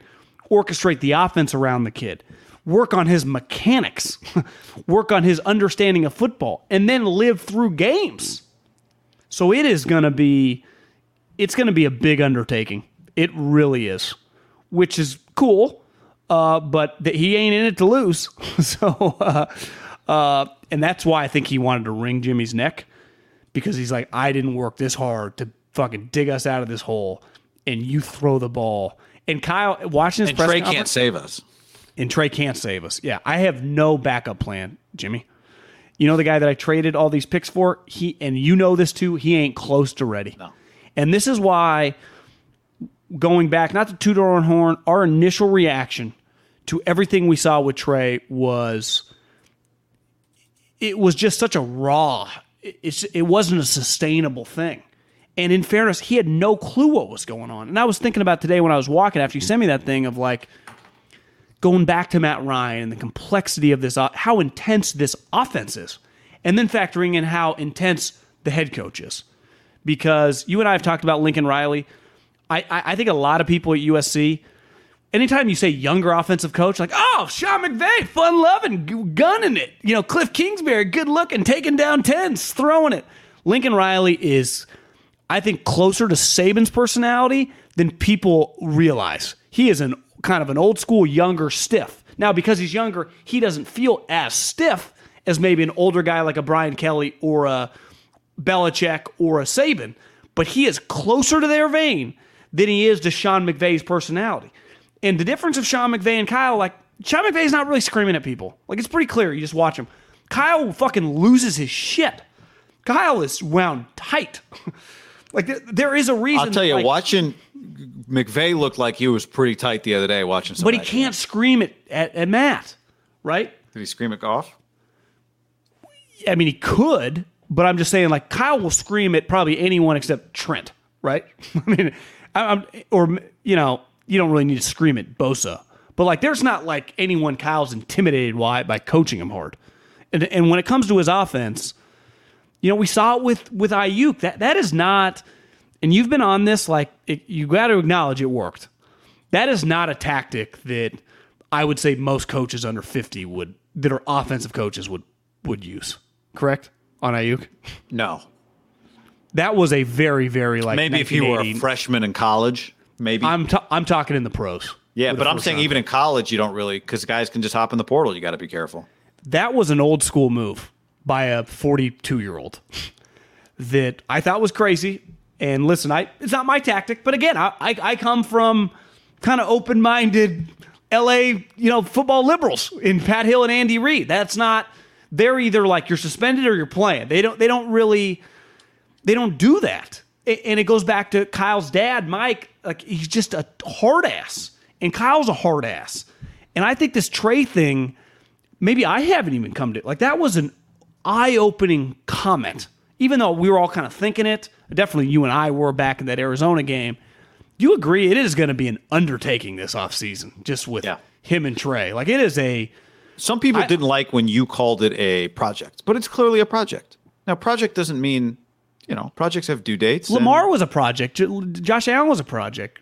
Guys playing quarterback in the NFL for most guys is being it's it's a project. Yeah, I mean, there's nothing. Most most players are somewhat of projects. Like not everyone's like Justin Jefferson just hit the ground. I'm an All Pro immediately, right? I mean, it's just some guy you need to keep improving and getting better. Like everyone, you know, adapts at quicker speeds. But the difference, though, and this goes back to like obviously quarterback is much more nuanced. There's just so much more going on than playing wide receiver or playing linebacker. But the we're bringing up like Ja'Marr Chase, Justin Jefferson, or Trent any player at any position, Khalil Mack. He, this kid just hasn't played. He just hasn't played very much. He's going to go two years basically with a half of football against Seattle, if Jimmy stays healthy, the start against Arizona, and the game against New Mexico Southern West East two years ago. Like that's those are the two games he's start. He's had two starts in 24 months. That's Yeah. pretty crazy. It is, and was the third pick. And then he's going to come to a team potentially off. You know, let's even if they lose in the first round, like it's not like the Niners are going to be like, yeah, we're not going to try to make the playoffs this year because they're not going to have any picks. They're going to be like, fuck, we're all in. Yep, I know. Jimmy survive? He might. I don't. And I don't- Kyle. I don't think Kyle could deal with him. Uh, Well, to me, the way he survives is if Kyle actually would. It's okay. I, no is the answer, unless Kyle thinks like Trey is not. If he thinks they made a mistake, otherwise he's got to play. He's got to go to Trey. Yeah. He has to. Uh, Niners are favored by three. Brady says so. There is a line on that game now, or has been. I just missed it. You'd have to pay me to bet on that game. Could you take the Niners minus three at Seattle? I don't care if they're winless. Uh no, I would You not feel good about that. Do you think Seattle's crowd's going to be a little weird, or do you think they'll just be normal loud? uh, how could they not be a little weird? Like, if you were a season ticket holder, would you? Has be it already been weird? I mean, you said you said it. They're not. They're under five hundred. yeah, but he he got injured. He missed a couple games. He definitely missed one. I remember they played this. I think it was the Steelers on Sunday night at Seattle. Uh, John, by the way, did you see this thing? I, I sent it to you the other day. Uh, it's been going around the internet. Matt Stafford is now nine and seventy against teams with a winning record. I don't. I've been searching to find out. I mean, I'm not actually going to go through all the games and see if that's true or not. That seems insane. But you know, I did some digging and I did find this tweet from uh, Dave Klug. Dave Kluge. Uh, and his source on the tweet over his career, Matt Stafford nine and seventy against team with a winning record. Source a Reddit thread called Twelve Inch Poops. So, uh, true or not, I don't know. Let's see. That, where, that where- where to me that doesn't add up is like his teams in Detroit. I just pulled up their records. So he gets there and they go 0 16. He shows up. They go two wins, six wins. He goes 10 and 6 in 2011. Then he goes 4 and 12. who'd they beat that year? I mean, he played the Packers and the Vikings, and even the Bears have been solid. Okay, but but starting in 17, he was he was not on like three win teams. No, so in make any 13, sense. 7 wins, 14, 11 wins, 15, 7, 9 and 7, 9 and 7. He had a lot of like 11 and 9 win seasons. They won games. that can't be right. Again, I'm not going to go do the math on it, but I bet it's dramatically under 500, but it feels like it would be like 25 and 48 or something, right? They were underdogs in a lot of games. Well, they play. Think about their division was they were the worst team in the division. So yeah, and you play just you play multiple divisions every year, so you're playing winning teams. But he was you you can't have that many nine. He had multiple double digit win seasons and three nine and two nine and seven seasons. Like that that to me you would get more than nine wins, you would think in the season to get to eleven. You would think. what was the stat I showed you, or somebody maybe you sent it to me the other day? First, first quarterback with pick sixes in three straight games since Matt Schaub. But didn't Schaub's streak go a little longer than that? I think it did. I, th- I thought it went to like four. I remember he had had like the streak going. They played the Niners on Sunday Night Football. It was one of those times Buck was, maybe it was, yeah, it was afternoon game. Buck was supposed to do a double dip, like he was going to do the World Series in the, that Niner game. Remember helicopter? Yeah. Matt Schaub had had three straight games, and then, then in that game he opened the game with a pick six at Candlestick. That's when it ended, and then he ended up on the Raiders for about nine million dollars, which was crazy, and then got beat out before Week One. Remember that? Pea shooter. I think that was the first time I heard you use pea shooter. I just remember going to practice and thinking like, you can't start this guy. Well, I, Da- I thought also his career next was to over, Derek. and then he played seven more I know. years. I know. Uh, are we opening the door for the Raiders again, John? Kind of have to. Who they play this week? Uh, they play somebody. Uh, where'd this game go? I was looking for the line on it, and so now I'm scrolling. Uh, it's not there. Raiders. Oh, they play uh, Del Rio football team. Oh yeah. I mean, I, I, I, I uh, how we feel about Taylor Heinicke right now? Getting a lot of Taylor Heinicke on every Washington football team game, and it's Yeah, it's a little like- too much. Like his idol's Favre. He kind of plays like Favre. Like, yeah, he's he's a good player. He's probably, you know, he's going to be in the league for a while. I I, I don't hate him. He, But he's you tell me. Ron Rivera, it's not like like they're looking for their next quarterback ASAP, right? Well, and listen, as someone who mutes the game a lot, for whatever reason, Manning Cast wasn't on. I had the volume on. I don't even know why I was as locked into that game, but I watched pretty intently the second half. When Rivera told Griese and Riddick that the scouting staff gives him an updated breakdown every week, I think on Monday or Tuesday, of the college quarterbacks, that tells you all you need to know, guy.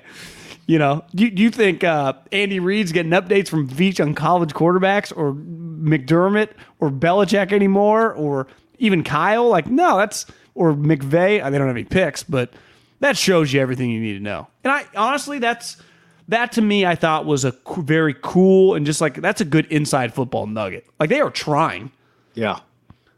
but like you can you can football team is trying as hard as you can and it still might not be enough, right? You just might not get lucky. You might just draft the wrong guy. You might just be stuck with Heinicke for three or four years.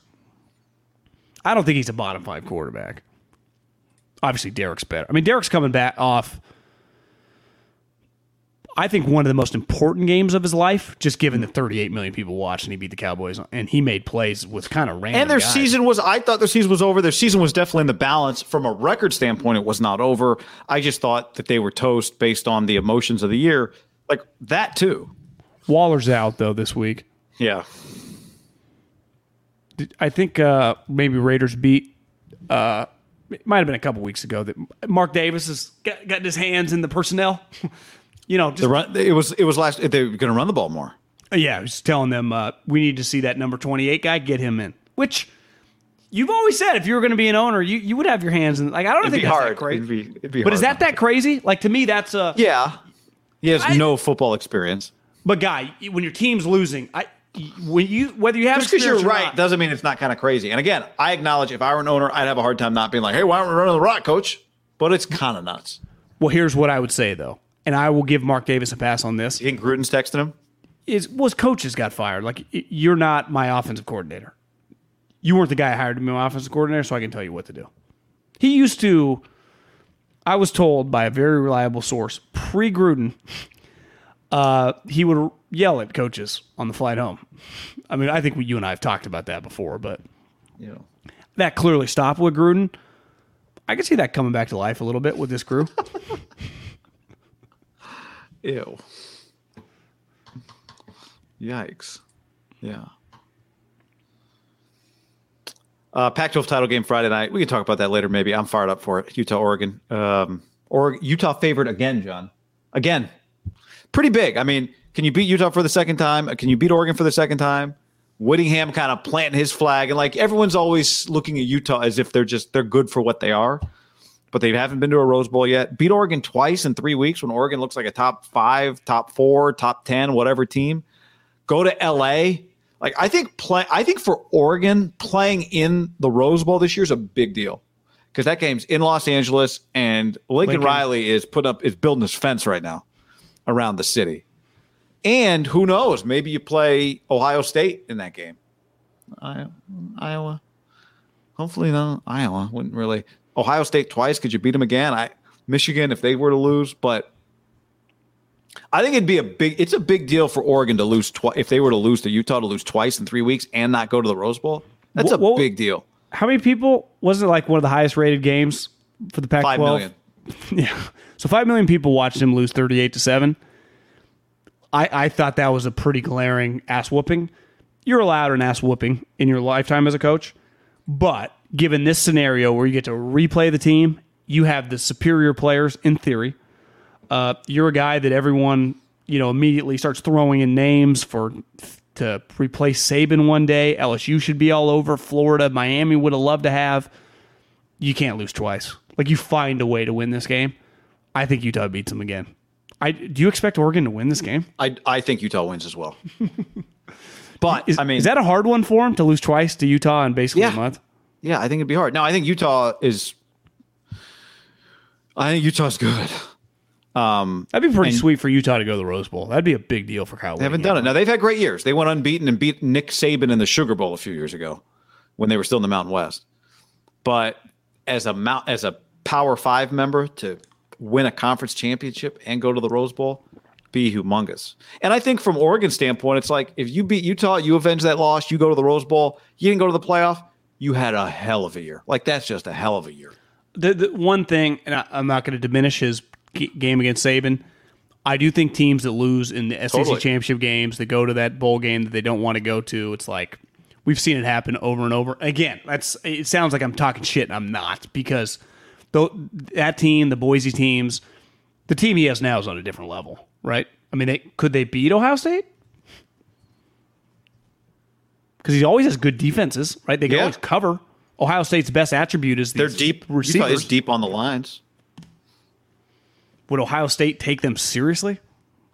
That might be an That's advantage always a factor. Yeah, I think I think you're right about those games. I've always felt the way about Boise against Oklahoma. Although Boise people forget kicking Oklahoma's ass before If Oklahoma Utah- came back. If Utah were to beat Oregon the and then beat Ohio State in the Rose Bowl, that would be the greatest season in, in program history, right? Yeah, I see. I, that's where I, even though it's not an unbeaten year, and I still think it would to do it as a Power Five member and win your league and go to the Rose Bowl. I think that would be pretty. Well, to beat Ohio State in the Rose Bowl would be the best win in program history. Because even you would be like, well, okay, Alabama slept on you a little bit. No, it's the Rose Bowl. You're just not taking the Rose Bowl seriously. Everyone tries in the Rose Bowl, right? Ohio State would not get a pass in the Rose Bowl. Now, Olave, Wilson, are those guys a lock to play in the Rose Bowl? That would be my question. I don't know if they would be. Smith and Jigba, like there's three of them that are. That guy's a baller. Those guys are sweet. And the quarterback, who everyone I remember the first couple weeks, like CJ Stroud, this guy might not be good enough. Then, then like you just even against Michigan, you're like, God, this guy's good. You see the other kid just transferred, the guy that left high school early, goes to Ohio State, but then he couldn't beat out CJ Stroud. I think his name's Jack Miller. Then he goes in the portal. Is that the right kid, or am I talking about someone different? I don't know. I didn't see who in the portal. I mean, they, remember they brought in that early enrollee high school kid from Texas, not him. Oh, that's not Jack Miller. No, the kid who just came in from Texas is uh, Yeah, with the long right. blonde hair. I forget his name. Who's from Texas? Jack Miller's from Arizona. I mean, he's from he born and raised in Arizona, but he's. You're right. The kid from high school was bypassed his senior year somehow, had credits. All of a sudden, tells Ohio State like August 12th, "I'm just coming." Training camp's already been started. Shows up, but I, I would assume when I saw Jack Miller went in the portal, how's that guy going to play? C.J. Stroud's a redshirt freshman. Like he ain't going anywhere you- you're not beating out CJ Stroud this offseason, right? I mean, I thought CJ Stroud in that Michigan Ohio State game, like, the offense was not their problem. Their, their offense was fine. It was they couldn't stop anybody. Honestly, Harbaugh, it was different because Oregon ran like the. It was. It's kind of the Nevada offense, right? The kind of the zone read. They they they get the edge that way. Harbaugh just like runs power at the edge, but you attack the edges with Ohio State, and Oregon did it, and Harbaugh did it, and they have no they had no answer. Like they just couldn't stop them. Yep. And they that you know they fired their defensive coordinator after Oregon did it to him, or not I- fired, reassigned. He became their like linebacker coach. Yeah. Harbaugh's running backs are Demoted. probably a. I guess C.J. Verdell was a stud too. C.J. Verdell and the two And the quarterback can run. Right, Brown. Anthony Brown, the Oregon quarterback can run. That's true. So he was running. Yeah. So they were yeah, both. he running. did a lot of it. Where Harbaugh just hands it and they hit. And the Troy edge. Dye's a good running back. I mean, but Verdell was that game's dominant running back. Yeah. Well, did you see? I mean, Haskins had five touchdowns. What game? I mean, I mean, you know, Har- one thing Harbaugh really talked about. I've watched a bunch of his press conferences after the game and just and just kind of reading like the Michigan vibe. I think they really felt good about like their core humans on that team. Like they just had a vibe like we're fucking coming. And they had in their building, he had it printed out, beat Ohio State. Like they didn't even hide from it. Like that was the approach this offseason of like beat Ohio State. And his quote was, We're going to spend the next 365 days trying to beat Ohio State or die trying. like it- it- they weren't even, they, they were not running from it, which a lot of coaches don't like to do. I, I give Jim credit. He put all of his chips in the middle of the table about Yep. them, and he did it. Well, it's like you can't hide from it. You cannot hide from it at Michigan. It's what you're getting judged on. It's what you judged yourself on when you were a player there 35 years ago. Is that the biggest? Is that the biggest win in the history of his career? Uh, I mean, I mean, beating Seattle going to the Super Bowl. He didn't beat Seattle. Go to the I'm Bowl. sorry, beating Green Bay, going to the Super Bowl. but he beat. Didn't he beat Atlanta to go to? Atlanta with the Tequila. Yeah, but I'm saying like they beat Green Bay and Atlanta, winning on the road. Uh, on the road, I thought the Green Bay game was pretty big. Where Um, Kaepernick ran all over Yeah, I Stanford, uh, fifty point underdog. yeah, that's a significant game against USC. There was a build up to this game though, unlike any of his NFL games. I the the most build up he ever had in the NFL game Well- was really the Seattle NFC Championship game, and he lost it. Yeah, you know the Stanford game came out of nowhere. Yeah, The 49ers thing, they were good right away. There has been, I I would say, build up's a good word, like pent up disappointment and pain. Like he's lost five in a row, John, to Ohio State. yeah. they'd lost eight in a row as a program. So from that standpoint, like, here's Jim Harbaugh. They don't even count that. I saw. I heard an Ohio State guys like we don't even count 2011. We were on probation and Fickell was the interim. Oh, okay. So technically, they always like, yeah, we won 15 straight. that was their thing. Well, but Jim Harbaugh, who was like, if you identified people with programs, coaches with programs, Harbaugh, before he even got to Michigan, was identified with Michigan. They've been talking about they they cut his pay last year. But in half. I mean, like he's on the hot seat at Michigan. I, I listen. It's hard. Every one of his major wins had different contexts. I would put that number one, given the reaction, given how important that program is. I mean, th- Seattle and the Niners were a big rivalry. It they don't hold a candle to Michigan, Ohio State. I mean, is is that the number one rivalry in college football? Even bigger than Auburn, Alabama? Because Auburn's not Alabama, never has been. I for me, it's the biggest one. Like I'll Yeah. like, yeah. So I, I think it's the biggest win of his. If you, you got to factor in all the variables, that's seeing guy. Did you see Klatt tweeted it out? The them singing Mr. Brightside all on the field. No, It was just you know it's just this is I gotta awesome. go find that. There won't be a human being. I mean, some of them might be wasted, but they'll be talking about that moment. I was in the stadium when Jim beat Ohio. If especially if they went on to win the national championship. I think it's the biggest win of his career if he goes on to win the national championship. Because if he goes on to win the I national agree, I championship, agree with that because he hasn't won a championship yet. if he goes on to win the national championship and beats Georgia in the national championship, is the Ohio State win bigger than the Georgia win?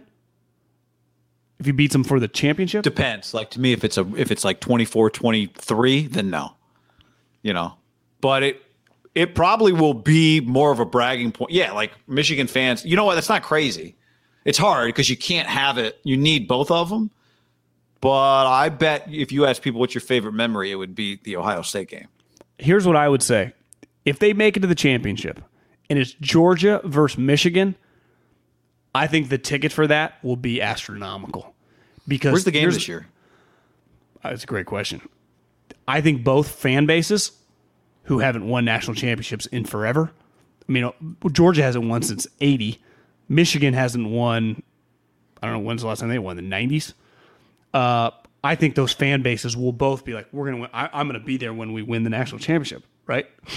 Which I think Alabama, they've got used to it. Clemson got in a weird way. To me, the fervor there, because Georgia people would be like, we're winning it. And Michigan Yep. would be like, we're a team of destiny. Yep. If I was a Michigan fan and I made it to the national championship, I would be selling myself. We're gonna be we're gonna beat Georgia. This is Harbaugh's I, time. I know what I'd be rooting for. Bad. I'd want Michigan to win. I just Harbaugh is Harbaugh at Michigan is so great for football. Well, lock of the week. I already think we if that plays out and we can get Jim Harbaugh. As an underdog, What would your guess be on that line? Would Michigan get five, or is that too many? uh, yeah, maybe four and a half. Who have they beaten in the semis? They beat Alabama. No, let's say Cincinnati and Ohio Okie State or something. You know, that's who those team teams beat. Like Georgia. I mean, right now it's Georgia's one, Michigan's two, Alabama's three, Cincinnati's four. Yeah, well, Georgia beats Alabama, they get KO'd. So Oklahoma State, if they beat Baylor, probably goes to three, and then Cincinnati would go to four. So let's That'd be say a Georgia hard beats. game. Oklahoma State. You think it'd be? I think it'd be an easy game. You think Oklahoma State would be easy? Not easy, but I mean, I think Harbaugh'd be a touchdown favorite in that game. Oh yeah, Oklahoma State's just good on defense. Yeah, I mean, they're. Would you rather play Cincinnati or Oklahoma State? Uh, probably Cincinnati. It's hard. I mean, who knows? That's why it's actually going to be kind of fascinating. Because be like, could either of these teams up, upset? Because they're both going to be underdogs. Harbaugh Gundy for a week talking shit. Pictures of those two guys like a week before at the bowl game. You know, just Jim just acting aloof constantly. It's so good. Jim's interviews are just ah, well, I'm gonna go celebrate with my team. Like Jenny's not even done with her last question. Ah, you see Juwan Howard trying to talk to him. Jim just doesn't have anything to say back. his, his face is unbelievable. His face is just hilarious sometimes. Oh, so you're right. They just came out with it, huh? Yeah, it's Tuesday night. Yeah, Max says uh, Max on the stream says Harbaugh needs to not blow it against Iowa first. Pretty big moment right now for Jim's having a good couple week stretch. You got to win this game though. I'm a little nervous. Saturday's going to be a good. That, that the Big Ten championship's always uh, that's a sneaky. Honestly, it's my favorite Saturday championship. Typically, I just wish they didn't play it indoors. Other than that, it's perfect. But but the SEC championships indoors too. I know, but it feels more. The Big Ten feels like it should be played on grass in the snow. Where did you play Lambeau? At Northwestern. No, just I'd put it. Big Ten title game. No, I'd put it at Northwestern every year. You, you have to admit, at Lambeau, Big Ten Lambeau would be, be sick. Cool. Lambeau would be sweet. You go. You go. Uh, what's uh, Nagy's home stadium? Uh, Halas Hall. Uh, yeah, whatever. you can play it there. That'd be cool. Yeah. All right. Did you empty the empty the tank today? Empty the tank. Put it all. You can't ever play a perfect game, but you can play with perfect effort. Yeah. Soldier Field. Soldier Field. Yeah, that's what it's called. all right, y'all. Thanks everybody for hanging. Later. When you need mealtime inspiration, it's worth shopping Kroger, where you'll find over 30,000 mouthwatering choices that excite your inner foodie. And no matter what tasty choice you make, you'll enjoy our everyday low prices, plus extra ways to save, like digital coupons worth over $600 each week. You can also save up to $1 off per gallon at the pump with fuel points. More savings and more inspiring flavors make shopping Kroger worth it every time. Kroger, fresh for everyone. Fuel restrictions apply.